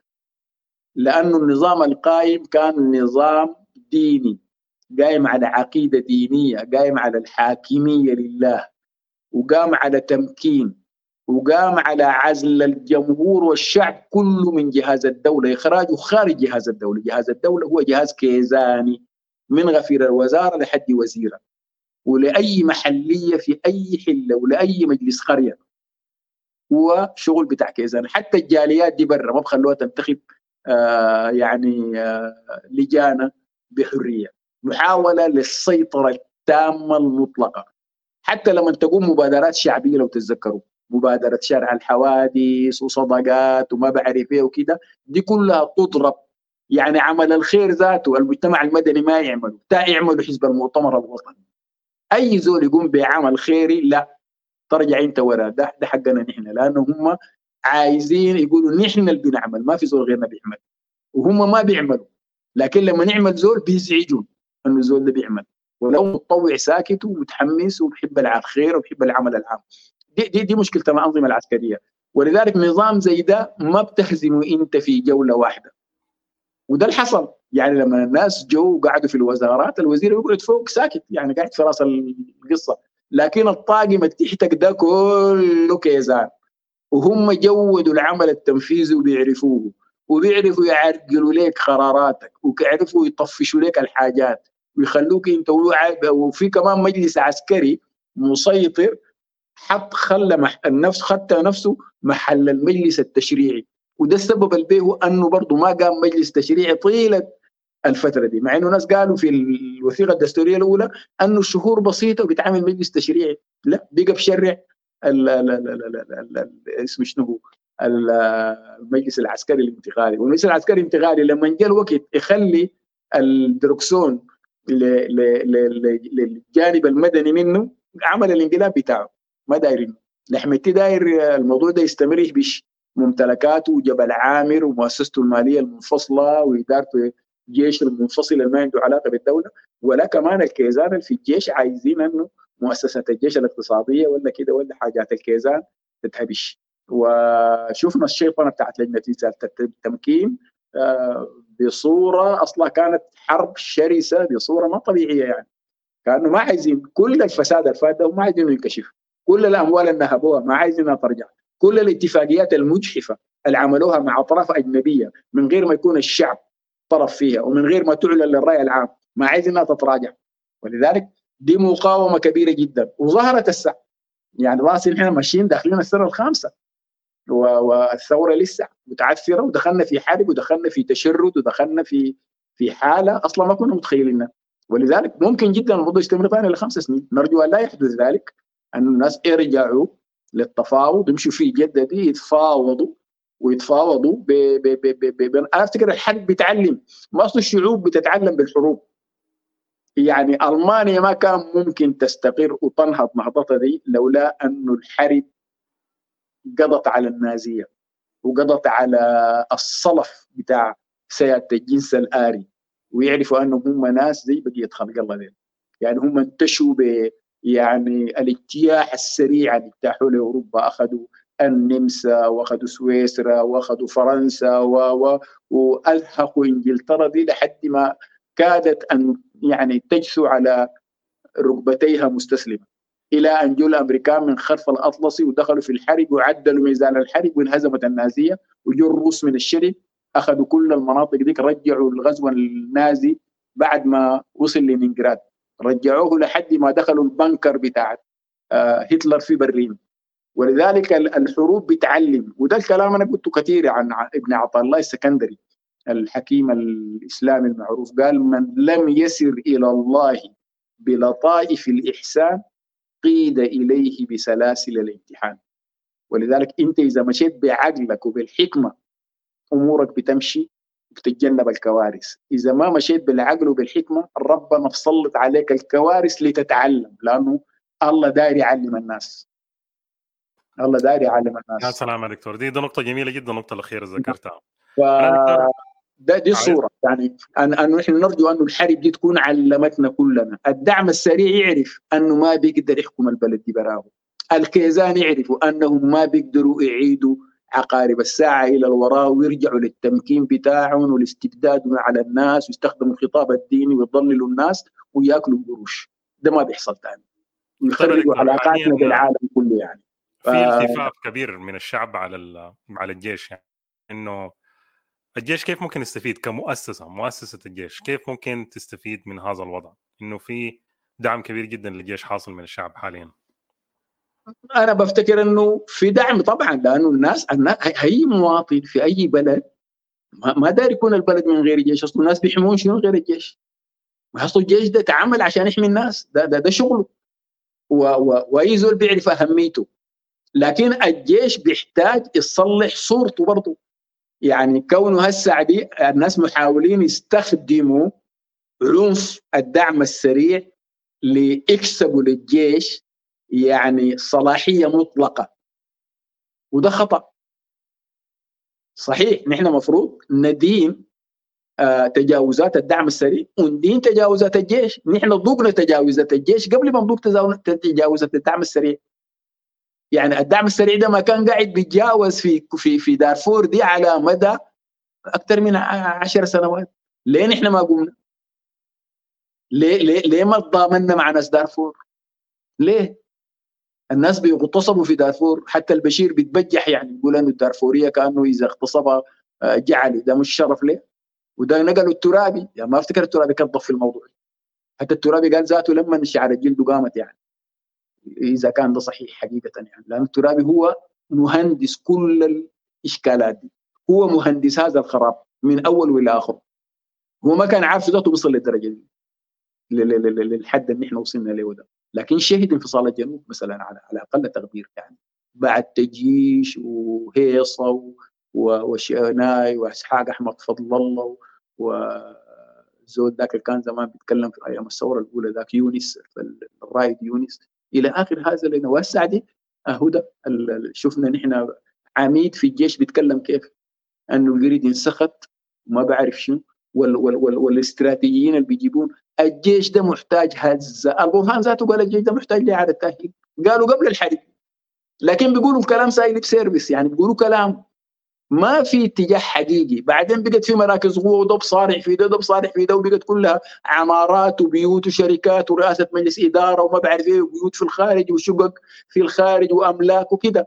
الجيش طلع من مهمته تماما. دي موضوع داير نحن نخط الموضوع كله على بلاط.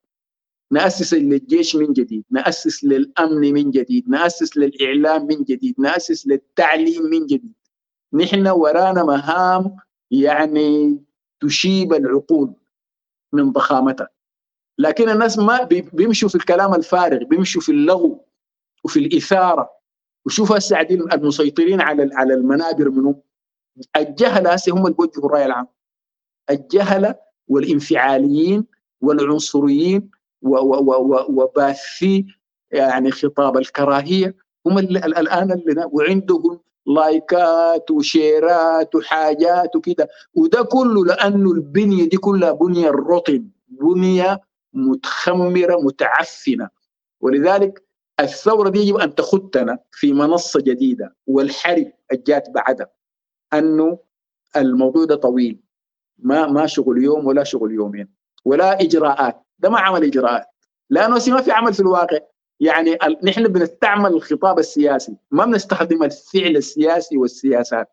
يعني كلام عملنا البتاع سوينا الوثيقة كتبنا الوثيقة كده خمسة أنفار من هنا خمسة أنفار من هناك اللجنة دي اللجنة دي الكده ده كل الشغل. والبلد ماشية منهارة كل يوم. العمل المفروض يتحول إلى بوليسيز إلى سياسات. وسياسات من الجذور تحت. تحرك الريف تنمي الصناعة تنمي الزراعة تحسن المدارس تحسن الخدمات الصحية تزيد وعي الناس آه، تعمل الإنفراستراكشر البنية التحتية كلها. البلد تبقى جاذبة للاستثمارات وجاذبة للسياحة ومرتبطة بالعالم وعندها مطارات كبيرة وعندها نقل بحري سريع وعندها نقل جوي ضخم جدا وعندها سكك حديدية واسعة وسريعة وكفءه وكده. ده كله ما عندنا. اللي عندنا ذاته نهار. وبنظل بنتجادل في كلام فارغ بنضيع في الوقت وبنخرب في بلدنا بشكل منهجي تخريب منهجي.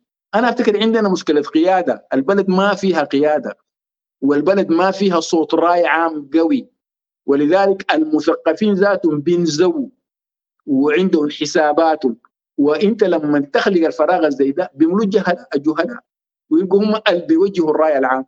ولذلك نمشي من انهيار إلى انهيار اسوء منه. ولذلك مشكلتنا كبيرة. إن شاء الله ما تصل 10 سنين. دي ما رغبتي أنا. لكن أنا بفتكر حجم حجم حجم الإشكالية كبير ما ما ما بسيط. إن شاء الله يا دكتور. أنا دكتور في في قصة القيادة والحدية مرات اللي عندنا. في ناس كتار بيتكلموا أو وجهوا سؤال لك عن العقل الرعوي. أنت الموضوع ده اتكلمت فيه قبل كده. فممكن بشكل بسيط جدا تورينا في أسئلة كثيرة جات في موضوع العقل الرعوي ده. فشنو بالضبط الموضوع ده؟ هو أسئلة أيوه يعني العقل الرعوي هو هو كثير من الناس يعني هي العبارة دي يعني أو المفهوم ده وسيء فهمه عند بعض الناس يعني. أنا بقصد في التطور الطبيعي بتاعت بتاع المجتمعات. يعني الرعي مرحلة من مراحل التطور المجتمعات. يعني المجتمعات بدأت جامعة للثمار بعدين الإنسان استأنس الحيوانات وباستئناس الحيوانات جاء الرعي وكده. والرعي آه بيخلي الزول يتنقل. يعني انت ما عندك مكان إقامة. انت بتمشي حيث يوجد الكلى وحيث توجد الماء. إذا الكلى كمل والموية جفت بترحل لمحل ثاني وهسه عندنا نقول لك العرب الرحل. مثلا آه عندهم مسارات بيمشوا في الخريف على الجنوب ولما الامطار تمتد شمالا بيجوا راجعين شمالا وكذا. وده ما عندنا إحنا في الجزيرة العربية في محلات كثيرة جدا من المحلات اللي فيها بدو إذا كانت شرق آسيا ولا محلات مختلفة من أجزاء من العالم أو أجزاء في أفريقيا آه، ده كله موجود. البيئة زي دي ما فيها دولة يعني يعني القبيلة هي السلطة الموجودة والقبيلة بتقوم بازاء القبائل الثانية. ولأنه في تنافس على الكلى وعلى الموية وعلى كده بتقوم الحروب بين القبائل الزي دي. ولذلك العقل ده عقل بتخندق في كده ما ما عقل تشاركي عقل حيازي. ولذلك مشكلة العقل الرعوي نحن عندنا أنه هذه السمة انتقلت لنا وهي مبررة في مجتمعاتها. يعني ما في عيب أنه البدوي يكون حريص على قبيلته وبدافع على قبيلته وكده. ومش كده بتمشي حتى مرات على الإغارة على القبائل الثانية. وأخذ مثلا مواشيها وحاجات أو كده أو منع الناس الثانيين من من من من الشراب من المورد بتاع الماء زي ما قال عمر بن كلثوم قال ونشرب إن وردنا الماء صفوا ويشرب غيرنا كدرا وطينا. يعني إحنا إذا جينا مورد موية نحن اللي بنشرب الوش الفوق النظيف ده. لما نحن وبهايمنا كلها تشرب حتى بقية الناس يجي يشربوا الربوب التحت ده المخلوط بالطين ومخمود يعني. فهي كده يعني. آه، ده ده في إطاره مفهوم ومبرر. لكن ده لما ننتقل لبنية الدولة الحديثة بخرب الدولة الحديثة. وده اللي حصل للسودان. أن نحن مشغولين بالحيازة. يعني شوف دي بس الكشفات وجهه التمكين. تلقى لك زول في الحكومة عنده 60 قطعه قطعة أرض. كيف يعني قطعه 60 قطعة أرض؟ قطعة الأرض دي عندها قوانين. الزول العادي ده يجي ويقول أنا عندي كده وعنده أربع أولاد وعندي ما بعرف شنو عندي كده حتى بعد ذاك يكون مؤهل يدوك قطعه طريق. يمكن لو كنت ما متزوج ما تكون فرصتك ضئيلة جدا فان يدوك قطعه طريق. لكن أنت لانك في السلطة والقلم في يدك تدي نفسك 60 قطعة. تدي نفسك مشاريع تقطع الوسط دي كلها تعمل فيها كده. ده العقل اللي ما بتقوم معاه دولة على الإطلاق. وده جاي في التنافس على المنصب والتنافس على كده. يعني البنية التشاركية بتاعت المؤسسة التي تخدم الجميع ده, ده هو العقد التشاركي بتاع بنية الدولة الحديثة. إذا العقل الرعوي تسرب إلى هذه البنية بخربها وده اللي حصل في السودان. العقل ده واحد من ال ال الأشياء التي يعني خربت الدولة السودانية واوصلتها إلى الحالة اللي إحنا شايفينها دي.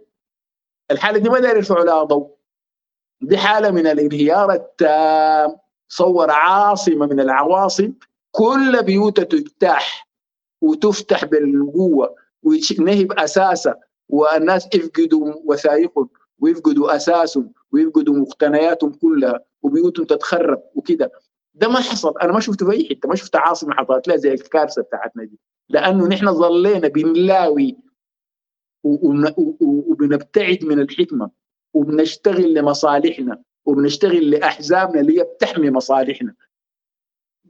أو للجيش يتخندق في في مصالحه ويمسك فيها بيدينه الأربعة. لحد ما في النهاية يلقى رقبته هو لا عنده سلطة ولا عنده سلاح ولا عنده دولة. فالشاهد أنه العقل الرعوي هو العقل الذي يعني لا ينسجم مع بنية الدولة الحديثة التشاركية القائمه على أسس وعلى قوانين يرعاها الجميع وعلى قضاء مستقل ينصف يعني الناس ويوزع الحقوق على الناس بما ينبغي وكده. وأن تكون الدولة ناهضه ونامية وباستمرار بترفع من القطاعات الأدنى آه، أكثر مما ترفع من القطاعات العليا حتى تلحق قطاعات المجتمع الدنيا أو تكون قريبة من قطاعات المجتمع العليا. ده, ده دور الدولة الحديثة. لكن العقل الراعي عقل حيازي انفرادي صلف معتز برقبته بس وما شايف غير رقبته. وما بهمه أنه الآخر آه، حي أم مات. يعني هو بهمه البني حافظ على البنية بتاعته دي لأنه ده نمط الدفاع عن الحياة عنده. كان كده. وده في التاريخ كان صحيح. يعني لكن في الدولة الحديثة ده ده ما بيكون صحيح. فهسه دي يعني يعني الحراك هسه اللي حصل بتاع مثلا الدعم السريع ده فيه جانب من مسألة العقل الرعوي دي يعني أصلا جبيل الحكومة لما مشت جندتهم جندتهم لانهم رعاة وجندتهم لأنه موضوع الإغارة على الثاني والسلب والغنيمة والكده جزء من طبيعة المجتمع. لكن استخدمت في إطار في تخريب الدولة الحديثة في الحقيقة. وانشات أنت قوة ضخمة جدا. هي وصلتك في عاصمتك ذاتك. بعدين أنا تكلمت في التاريخ كم مرة القبائل الرعوية أهارت حضارات. تكلمت عن كيف التتر جو من سهوب آسيا البعيدة جدا وقضوا على الإمبراطورية الإسلامية العباسية وأغرقوا ترك الكتب كلها بتاعت بغداد في نهر دجلة. وتكلمت عن غزو القبائل الجرمانية مثلا للإمبراطورية الرومانية وانهارت نتيجة لغزو القبائل لكن دي قادت في النهايه لتحولات طبعا برضه والأمور استرجعت مرة ثانية. فالتاريخ كله كده. يعني الحضارة تنشأ تجي بعد ذاك هبات رعوية نرجعها لكن الحضارة تنشأ بشكل أفضل وتتقدم أكثر وكده. فهي موجات بهذه الصورة. فنحن يعني بعدين لاحظوا الحكاية دي حصلت في المهدية. يعني الإمام المهدي كان في الأول داير ناس الطرق الصوفية في الوسط يحاربوا معاه. لكن لأنهم مشككين في دعوة المهدية ذاتها وما كانوا متحمسين للحرب وللدماء. ما تحمسوا له لذلك نزل مشى إلى قبائل الغرب. آه بالخطاب الديني جيش وجابيها استلم الابيض بعدين جاء استلم الخرطوم. لكن لما جاء حكم الخليفة عبد الله يتحول الحكم اللي هو المهدي حاول يعني يطلع الناس من القبلية ويخليهم أخوان أنصار تحت عقيدة دينية.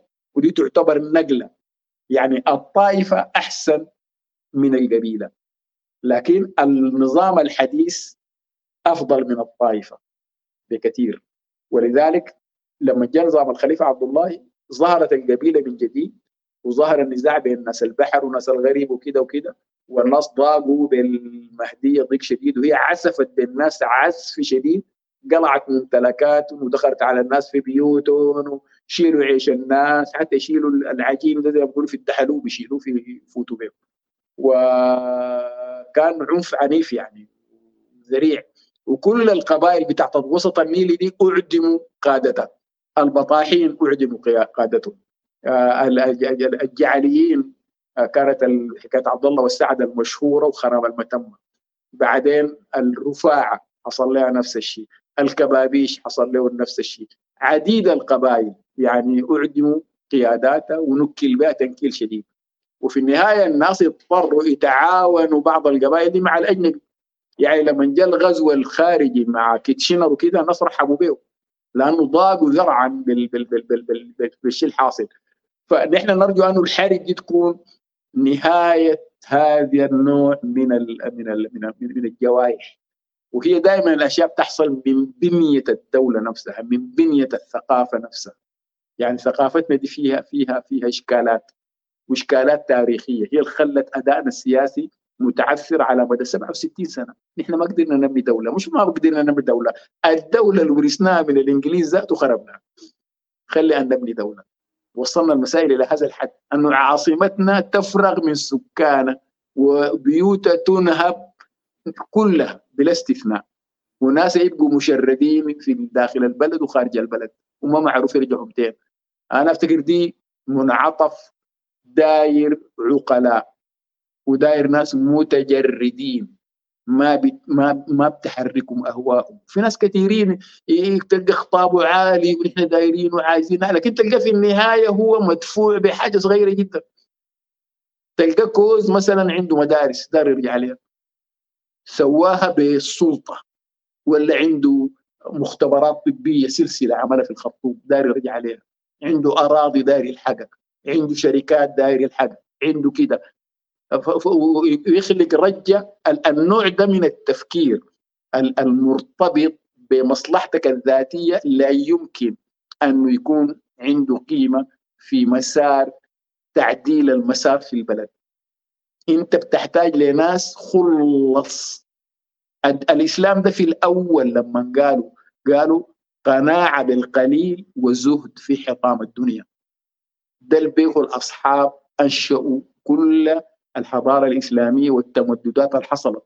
ناس بسطة جدا وفقراء من مكة طلعوا بالقيمة. ما كانوا حضارة كبيرة ولا كانوا مسلحين تسليح كبير ولا ولا يقارنوا بالفرس ولا بالروم. من حيث التحقيق الحضاري لكن لأنهم امتلكوا القيم وامتلكوا زمام أنفسهم. لذلك لما مشوا في الناس الناس شافوا نماذج جديدة واتبعوها. وحصل التمدد بهذه الصورة ما بالسيف بس. السيف كان عنصر مساعد في القصة دي. هسه دي أنا أفتكر البلد دي ما بتمشي إلا إذا نشأت فيها قيادات من النوع ده. النوع اللي شفناه ده ده أسير للقرش ولافق ضيق بالغ الضيق. وده ما بفكروا تفكير سليم. اطلاقا. من الحاجات اللي يا دكتور أكثر اللي بتراها نعم. إنها ممكن تقود البلد في الفترة القادمة؟ الثورة بتخلق تخلق قيادتها بأنفسها. يعني الزمن هو اللي بيخلق يعني الساعة دي مثلا لو الناس مشوا للمفاوضات دي وكده وطلعوا بمستوى جديد من الفهم وطلعوا من العك ومن ومن ومن المحاصصات ومن ومن الأهداف الصغيرة. الضيق تلقى في ناس كثير جدا ناشطين في العمل السياسي ده والثورة وما الثورة. تلقى في النهاية بس عقله أنه الدنيا وزارة. ده كله في مخه. كأنه الناس اللي قاعدوا في الوزارات دي من 65 لحد هسه عملوا حاجة من 56 ما عملوا أي شيء. يعني حقه تكون ال ال ال ال ال الناس يعرفوا أنه الدرب ده طريق مغلق. وخلاص نحن شفنا إغلاقه بالحرب دي. وصلنا لهذه النهاية المأساوية. ولذلك ما ما برشح يعني القيادة ما برشح لا ترشيح القيادة بتبرز براها. يعني بتبرز بالعراق وبالعمل السياسي وبكده وبكده ويتهيأ الظرف يعني على اي حال هسه دي أملنا أنه الحرب دي ما تطول وحكاية بل بس دي تقيف والجيش ده يلحق بقاياه ويحتفظ بهيكله وببنيته رغم أنه ما عنده troops ما عنده جنود في الأرض. عنده قيادات ويتعدل يتعدل حتى بعد ذاك وتبعد منه العناصر المتطرفة المؤدلجة اللي بتفتكر انها هي الوحيدة المفروض تحكم الناس بالسلاح وبال وبالقمع وبالمعتقلات وبجهاز الأمن. دي تبعت طوالي دي ما بتنفع ده ما جيش مهني. جيش مهني يعني جيش بيرعى بي بي بي يعني محتكم إلى دستور وعنده قيم وعنده أسس بيدير بها كل أمور. وبعيد من السياسة. ما عنده شغل في السياسة ده ما شغل. السياسة شغل المدنيين.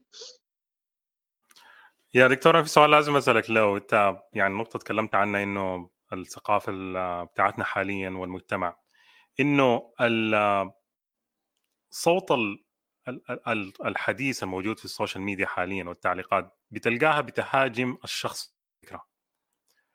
والهجوم تلقاه بالإساءة. القصة ده أنا شفتها حتى في مجتمعات متقدمة لكن بنسب ضئيلة جدا إحنا عندنا دائما لما الشخص ما يتفق معك ما بهاجم الفكرة اللي أنت بتتكلم معاه أو بيحاورها معك شنو المشكلة بالضبط يا دكتور؟ ليه إحنا وصلنا للمرحلة دي؟ ليه الناس بقت تهاجم؟ وأنا الشخص أعتقد البي بشكل غير طبيعي في ال social media إذا اديته سلاح أيضا حيوجه السلاح ده لك لأنه ما قدر يتعاون معك بالكلمات ده صحيح ده دي دي, دي ملاحظة ممتازة يا سعد. غاية الامتياز. فعلا هو اصله العنف بيبدأ من وين؟ العنف قال يبدأ من الخاطر. يعني ما في عنف ظهر بالجارحة إلا وكانت عنده بذرة في الخاطر. يعني الجريمة بتبدأ في العقل. بعدين يمكن تصل درجة يتكلم بها اللسان. في تهديدات ولا في كده في كده. بعدين تصل درجة تتحول إلى يعني حمل للسلاح وباليد أو بأي شيء وتتحول إلى إلى جريمة يعني. ولذلك آه، الزول فعلا العنيف في ردوده على الناس وبشخصن الأمور والمسرف في عداوته والفاجر في عداوته. ده ده بس هو يعني بيستخدم الكلمات لأنه ما في يده سلاح أو لأنه ضحيته ما قريب منه. لو قريب منه عنده سلاح بيعمل. ودي إحنا شفناه يعني ناس مثلا الجامعات دي كانت مسرح للعنف والعنف في الجامعات دخلوا الكيزان بالمناسبة. لا بد نقول الكلام الجامعات السودانية لم تعرف العنف إلا بعد أن ظهرت فيها تنظيمات الأخوان المسلمين. وتنظيمات الأخوان المسلمين لأنها أصلا قايمة على عقيدة الحاكمية لله. يعني الحكم ماشي بنتفق عليه ونحن. ونتوافق عليه ونديره بطريقة ديمقراطية وعن طريق الانتخاب وكده وكده ونعمل دستورنا ونعمل حاجاتنا. لا الحكم ده رباني بيجي من السماء. بعدين أي زول من الناس ده ينتجب نفسه ويقول أنا ممثل الله في الأرض وأنا الذي سأقيم شرع الله في الأرض كراعكم في رقبتكم. هو التطرف بيجي من هنا. وده شفنا في داعش شفنا في بوكو حرام وشفنا في القاعدة وفي كده. وشفنا في حكم الأخوان المسلمين ده في السودان. وشفنا في الاغتيالات اللي عملوها الأخوان المسلمين في مصر من أيام حسن البنا. أنهم هم دايرين يصلوا السلطة دي بالعنف ويفرضوا لأنه بيفتكروا أنهم هم الوحيدين المؤهلين لكي يعني يعني هم ممثلين للإرادة السماوية ببساطة يعني. وده وده وده نمط من التفكير بتاع حق الأباطرة الإلهي في الحكم أوروبا تركته من العصور الوسطى يعني. فالشاهد في الأمر دي دي المشكلة مشكلة العقلية زي دي. ولذلك هسه ال social media فعلا فيها يعني ممكن تقول عليه عدم تربية. الناس ما مربيين. يعني ما عنده مانع. بعدين برضه هي لأنه يجوز الزول اللي بيتكلم في السوشيال ميديا ده لأنه هو مختفي ورا الشاشه ولذلك يتلفظ بألفاظ رديئة ويعادي بطريقة فيها جلافة وفيها سوء أدب وفيها قلة تربية وكده. لأنه مختبي ورا الشاشه دي. يجوز لو كان قاعد في محفل فيه ناس ما يقدر يقول الكلام ده بنفس الصورة. وطبعا في كثير من الكلام الساقط والبذاءات الماليه بها ال social media والغريبة اللي بيتكلموا بالبذاءات المكشوفة دي بيتكلموا عن القيم. يعني انت تستغرب عن نوع النوع ده من انفصام الشخصية إحنا وصلنا له كيف؟ يعني هسه في بنات في ال social media دي بيتكلموا بطريقة والله الزول لما يعني يعني لما يطرس منها. وفي نفس الوقت تلقاهم بينتقدوا في التانيين وهم راكبين الحصان بتاع القيم ده. كانوا حراس القيم. وانت لسانك ده يعني يعني ينضح زفار ففي في مشكلة. في مشكلة بتاع التعليم. يعني هسه قاعدين إحنا هنا أنت وأنت أنا وأنت ده قاعدين في أمريكا. الناس ما بتعدوا على بعض. الثقافة العامة ما تعتدي على الآخر. تسمع وجهة نظر الآخر وترد على الآخر من حقك لكن ما تتجاوز حدودك. أن تغدى الفكرة ما تشخصن الأمور وكده. ما تستعمل الألفاظ الجارحة وكده. ما تحاول تؤذي. هنا هسه في السوشيال ميديا بانه في ناس بيخشوا يكتبوا للإيذاء.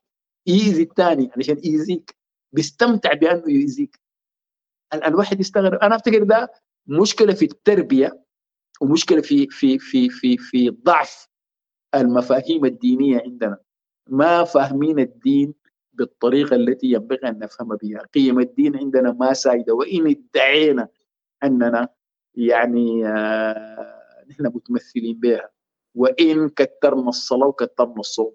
لأنه ده كله إذا ما انعكس على سلوكك وعلى أدبك ما عنده أي قيمة اطلاقا ولا مكتوب في أي ولذلك ملاحظتك صحيحة الناس هنا مؤدبين يعني ما بتلقى في ال social media زي اللي بيشوفوا عندنا ده. تدخل تلقى هسه أنا ما ما شايف التعليقات. لكن ممكن بيكون في ناس كثيرين جدا بيكونوا كتبوا تعليقات إساءات إساءات. ويدخل يكتب لي شنو تلغراف. أربع خمس كلمات لي سي. يجي ثاني ويكررها ويكررها ويكررها. وده عمل اوركستريتد يعني ده جزء أنا بفتكر جهاز المخابرات السوداني ده جهاز يجب أن يغير تماما. دخل الناس في أشياء وخرب أخلاق الناس ودرب الناس على عمل رديء للغاية. وطبعا في الحاجات العامة في الناس اللي من عندهم بيعملوا الكلام ده. التعليم المدرسي عندنا ضعيف. ما بنعلم الناس ثقافة ديمقراطية. الديمقراطية دي تعليم. تتعلمها في البيت وتتعلمها في المدرسة وتتعلمها في الشارع. يعني إذا ما الثلاثه حاجات يتضافروا مع بعض ما بتكون عندك أفراد مبنيين آه بنية أخلاقية متينة آه يكونوا ناس متمدنين يختلفون ولا يخرجون من إطار آه التبادل الموضوعي للرؤى. أنك تنتقد الآخر وتقيف ضده وتتكلم بقوة ضده كده لكن ما تشخصن الأمور. يعني يعني هاجم الفكرة ما تهاجم الشخص. وهاجم الفكرة ذاتها بموضوعية ما تشوهها ما تفتئت يعني عشان تشوي تتعمد تشوي تتعمد تنقل خطأ لتشوي وده كثير وده كله خلل أخلاقي. يعني في هشاشة أخلاقية. والناس ما مالكين الميزان في يدهم بالقدر الكافي. آه، نعم قدامنا عمل كثير. قدامنا عمل كثير للتغيير ولما تدخل البروفايل بتاعه في الفيسبوك ولا بتلقى كاتب حاجة اللهم صل وسلم وبارك على سيدنا محمد. الاخلاقيه نعم مكارم الأخلاق وكذا. نعم. أنا دكتور صراحة يعني الزمن شاننا والحديد وأعتقد إنه إحنا محتاجين لحلقة ثانية معك لكن ما حقدر أسيبك في الحلقة دي لو ما تكلمنا عن الحرية والتغيير. إذا في أسباب أو أخطاء ارتكبتها في مشوارها وأين هي الآن؟ الحريه والتغيير؟ آه والله خلاص أنا افتكر فعلا ننهي الحلقة دي بالسؤال ده وطالت فعلا وأنا تكلمت كثير. اللي قدام إن شاء الله نعمل حلقه ثانية ونشوف لها مواضيع زي المواضيع اللي أجملناها. هنا ممكن ندخل فيها بتفصيل أكثر. ندخل في التعليم في القيم في كده إلى آخره في يعني بناء الدولة. الناس يتكلموا في النواحي الإيجابية يعني اللي بتخلي اللي بتوضح الرؤية في كيف نحن ننجز التغيير. يعني هسه نحن بنعمل في العراق السياسي آه لنكسب آه لموقف سياسي بعينه ولكن ده ما كافي. وفي الحقيقة ده برضه مرات مرات بيكون معطل جدا. آه الحرية والتغيير أخطاء كثيرة ويحمد لها وأنا حضرت جزء من الحلقات النقدية اللي اقاموها في آه نقابة المحامين. في السودان. وطلعوا وثيقة ضخمة جدا مشت لمئات الصفحات في النقد الذاتي. ودي تجربة أنا أفتكر إنها جديدة وتحمد لهم وكده. لكن من الأخطاء الأساسية أنا بفتكرها آه يعني الناس بيكونوا وارثين آه أساليب العمل السياسي السائده في الساحة السودانية. مثلا هم في البداية قالوا ما بنمسك أي مناصب تنفيذية لكن بعد فترة قليلة تهافتوا على المناصب التنفيذية. آه، الأحزاب قالت ما في محاصصات. بعد شوية الموضوع انتهى إلى محاصصات. يعني أي وعد يوعد ما كده. بعدين اشتغلوا مع حمدوك واشتغلوا في يعني مع المجلس العسكري الانتقالي وبعدة خطوط من الشارع لحد ما خلق انخلقت عزلة من الشارع. وطبعا دي ما ما, ما يعني ما بتنسب لهم وحدهم أيضا الحزب الشيوعي يعني عمل عمل كبير جدا في انه آه يباعد بين لجان المقاومة وبين قوى الحرية والتغيير. وبالإضافة للعمل بتاع الشيطنة اللي عملته فلول النظام القديم وكده ويعني تسليط الضوء على الأخطاء وتضخيمها الأخطاء شيء طبيعي في العمل السياسي. لكن مرات بتضخم بغرض يعني التعويق لأنه ما, ما في عمل ما فيه خطأ. واصله كل المسار في كل شيء أنك أنت بتخطي وبتعدل بتخطي وبتعدل بتخطي وتعدل. والتطور بيجي كده. يعني ما في تطور بيمشي مستقيم من غير أخطاء. الأخطاء جزء من الصواب جزء من التجريب. فدي دي من الأخطاء. آه الخطأ الإعلامي أنا تكلمت عنه قبل وكده. بعدين العلاقة بمجلس يعني كانت في مشاكل كثيرة في بنتذكر إحنا كل الاجتماعات بتاعت قوى الحرية والتغيير مع المجلس العسكري الانتقالي والأشخاص اللي اختاروهم للمجلس العسكري الانتقالي. وبعد شوية طلعوا الناس ديل ذاتهم أقرب للكيزان منهم وللجيش منهم لناس الثورة. فدي مشكلتنا نحن. يعني التعيينات والاختيار للأشياء دي بيتم بعشوائية. وزي ما قلت مرات بتلعب فيه الشلالية دور بتلعب فيه الاستلطاف دور بتلعب فيه اللوبيز آه بتتعامل هنا وهناك يعني دور وكده. ولذلك ده كله اثر فيما أعتقد على أداء الحرية والتغيير. لكن ما كان ممكن الأمور تكون أحسن من كده. وسط الثورة زي ما أنا قلت قامت والقيادة لحقت بها والقيادة تجربتها في العمل السياسي محدودة. كثير من الشباب اللي مسكوا القياده يعني كانوا هم كوادر حزبية نشطت في الجامعات في فترة من الفترات في معارضة نظام الإسلاميين وكده. وتجربتهم في العمل السياسي القريب من إدارة الدولة آه، جديدة. لكن أنا أفتكر الساعة هم كل يوم بينضجوا وبيصوروا أفضل. واسع ادائهم أنا بفتكر إنه أفضل من أي وقت مضى. قدرتهم على التعبير عن أفكارهم تركيزهم أفضل من أي وقت مضى. لكن على أن يستفيدوا من هذه الماء إذا نحن رجعنا للمسار للعملية السياسية من جديد يجب أن آه يعني يفكروا في أنه آه يوسعوا الدائرة أكثر ويدخلوا معاهم ناس أكثر خبرة وأكثر آه أكبر عمرا وتجربتهم أوسع وكده وأن يعني العمل بعيد من يعني الاتصال اليومي بالجمهور وشرح المسائل للناس. وده داير ذراع إعلامي طبعا.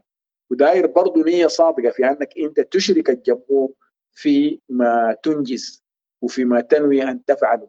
آه، وما تتصرف كوصي كأنك أنت مفوض ومخول لك أن تتصرف بالنيابة عن الناس وأنت يعني لست مطالبا بأن آه، تعرض لهم أي حاجة. بس أنت تمشي وتعمل الحاجات باعتبار أنك أنت مفوض تفويض كامل. ولأنه التنوير ده بيرفع درجة الوعي عند الناس وبخلي الناس متابعين وبخلي الثورة محتفظة بزخمة. الثورة بتفقد زخمة لما القيادة تخليها في الظلام. ولذلك الثورة دايرة يعني دايرة وقود تستمر. الوقود ده أن تكون هي مطلعة على مجريات الأمور ومطلع على المخاطر وعلى التحديات ومطلع على الإنجازات اللي هي بترفع املها في أنه العمل ده ماشي لقدام إلى آخر ذلك. آه، ده ما يمكن أن نقول في هذه العجاله يعني لكن زي ما قلت الناس دي نقدوا نفسهم نقد كافي جدا والناس حقوا يرجعوا للوثيقة الضخمة التي أنجزوها في هذا الباب. طيب يا دكتور هل عندك حلول يعني عندك توصيات ممكن تقدمها للأحزاب الموجودة في السودان حاليا؟ أنا بشكرك جدا على النقطة بتاعت إنه التواصل مع الإعلاميين وأنا أنا صراحة شخصيا بلاقي مشكلة كبيرة جدا في التواصل حاليا مع يعني شخصيات مطلوبة عندي إنها تجي في البرنامج احاورها وأتكلم معاهم. والقصة دي تحديدا بلقاها في الأحزاب الحديثه يعني الأحزاب القديمة الحاجة الغريبة بيتواصلوا معك طوالي بيردوا عليك بيعتذروا عن الحضور يعني في تواصل. لكن الشباب الموجودين في الساحة حاليا والناس الظاهرين صعب جدا. صعب جدا يعني يردوا عليك صعب جدا تتواصل معاهم وبيقول لك مشغول. طيب أنت مشغول؟ يعني إحنا دايرين نعرفك أنت مشغول في شنو عن حاجة عندها بتخص الناس الطالبين إنه يشوفوك يتكلموا معك يعني. فشكرا جدا إنك اتكلمت في الحتة دي. لكن أنا عايزك توريني إنه رسالة منك للأحزاب الموجودة حاليا ورسالة للجيش وللدعم السريع. إذا أمكن. والله أنا أفتكر بس يعني ما, ما في شيء غير أنه مشكلة وللجمهور كله. يعني للجمهور لجان المقاومة إلى آخره. يعني ما في مخرج من هذه الوهدة التي تردينا فيها سوى الجلوس إلى طاولة المفاوضات وبأسرع وقت ممكن. أي تمديد بزعم أنك أنت بالتمديد بتكسب لمعسكرك كسب ده وهم. بالعكس حيعود لك بكوارث ويعقد لك المسألة أكثر وتنهار الأمور أكثر مما هي عليه.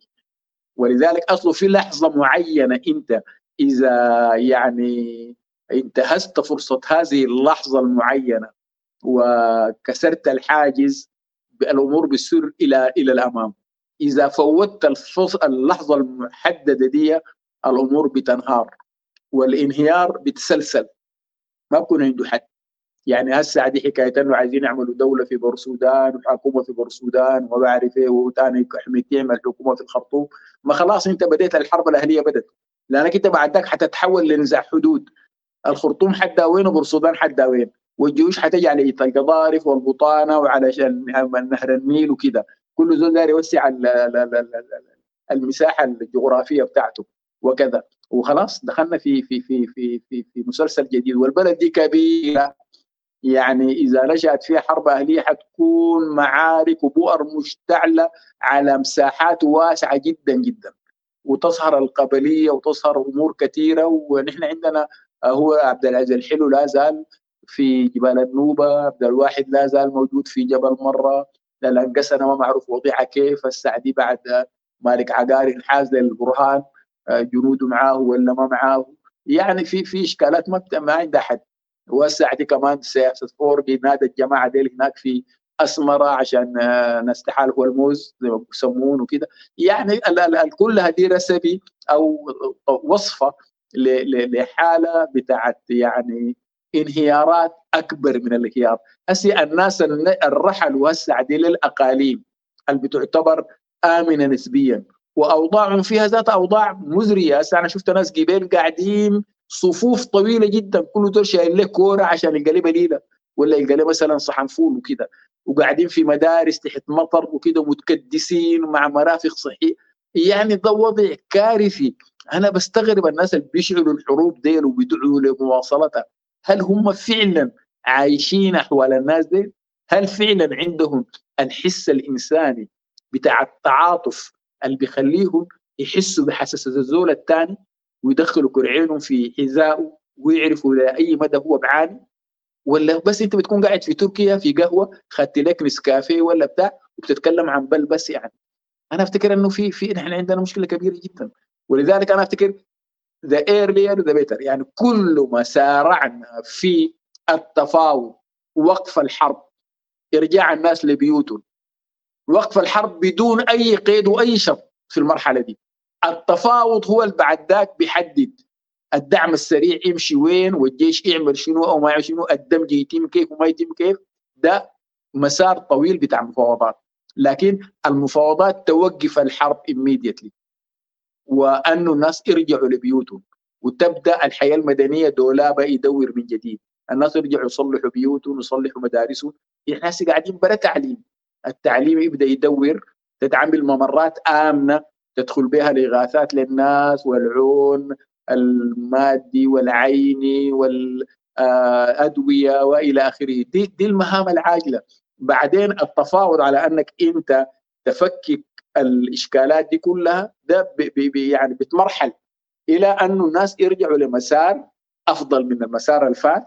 يكون في تراضي للناس بيناتهم.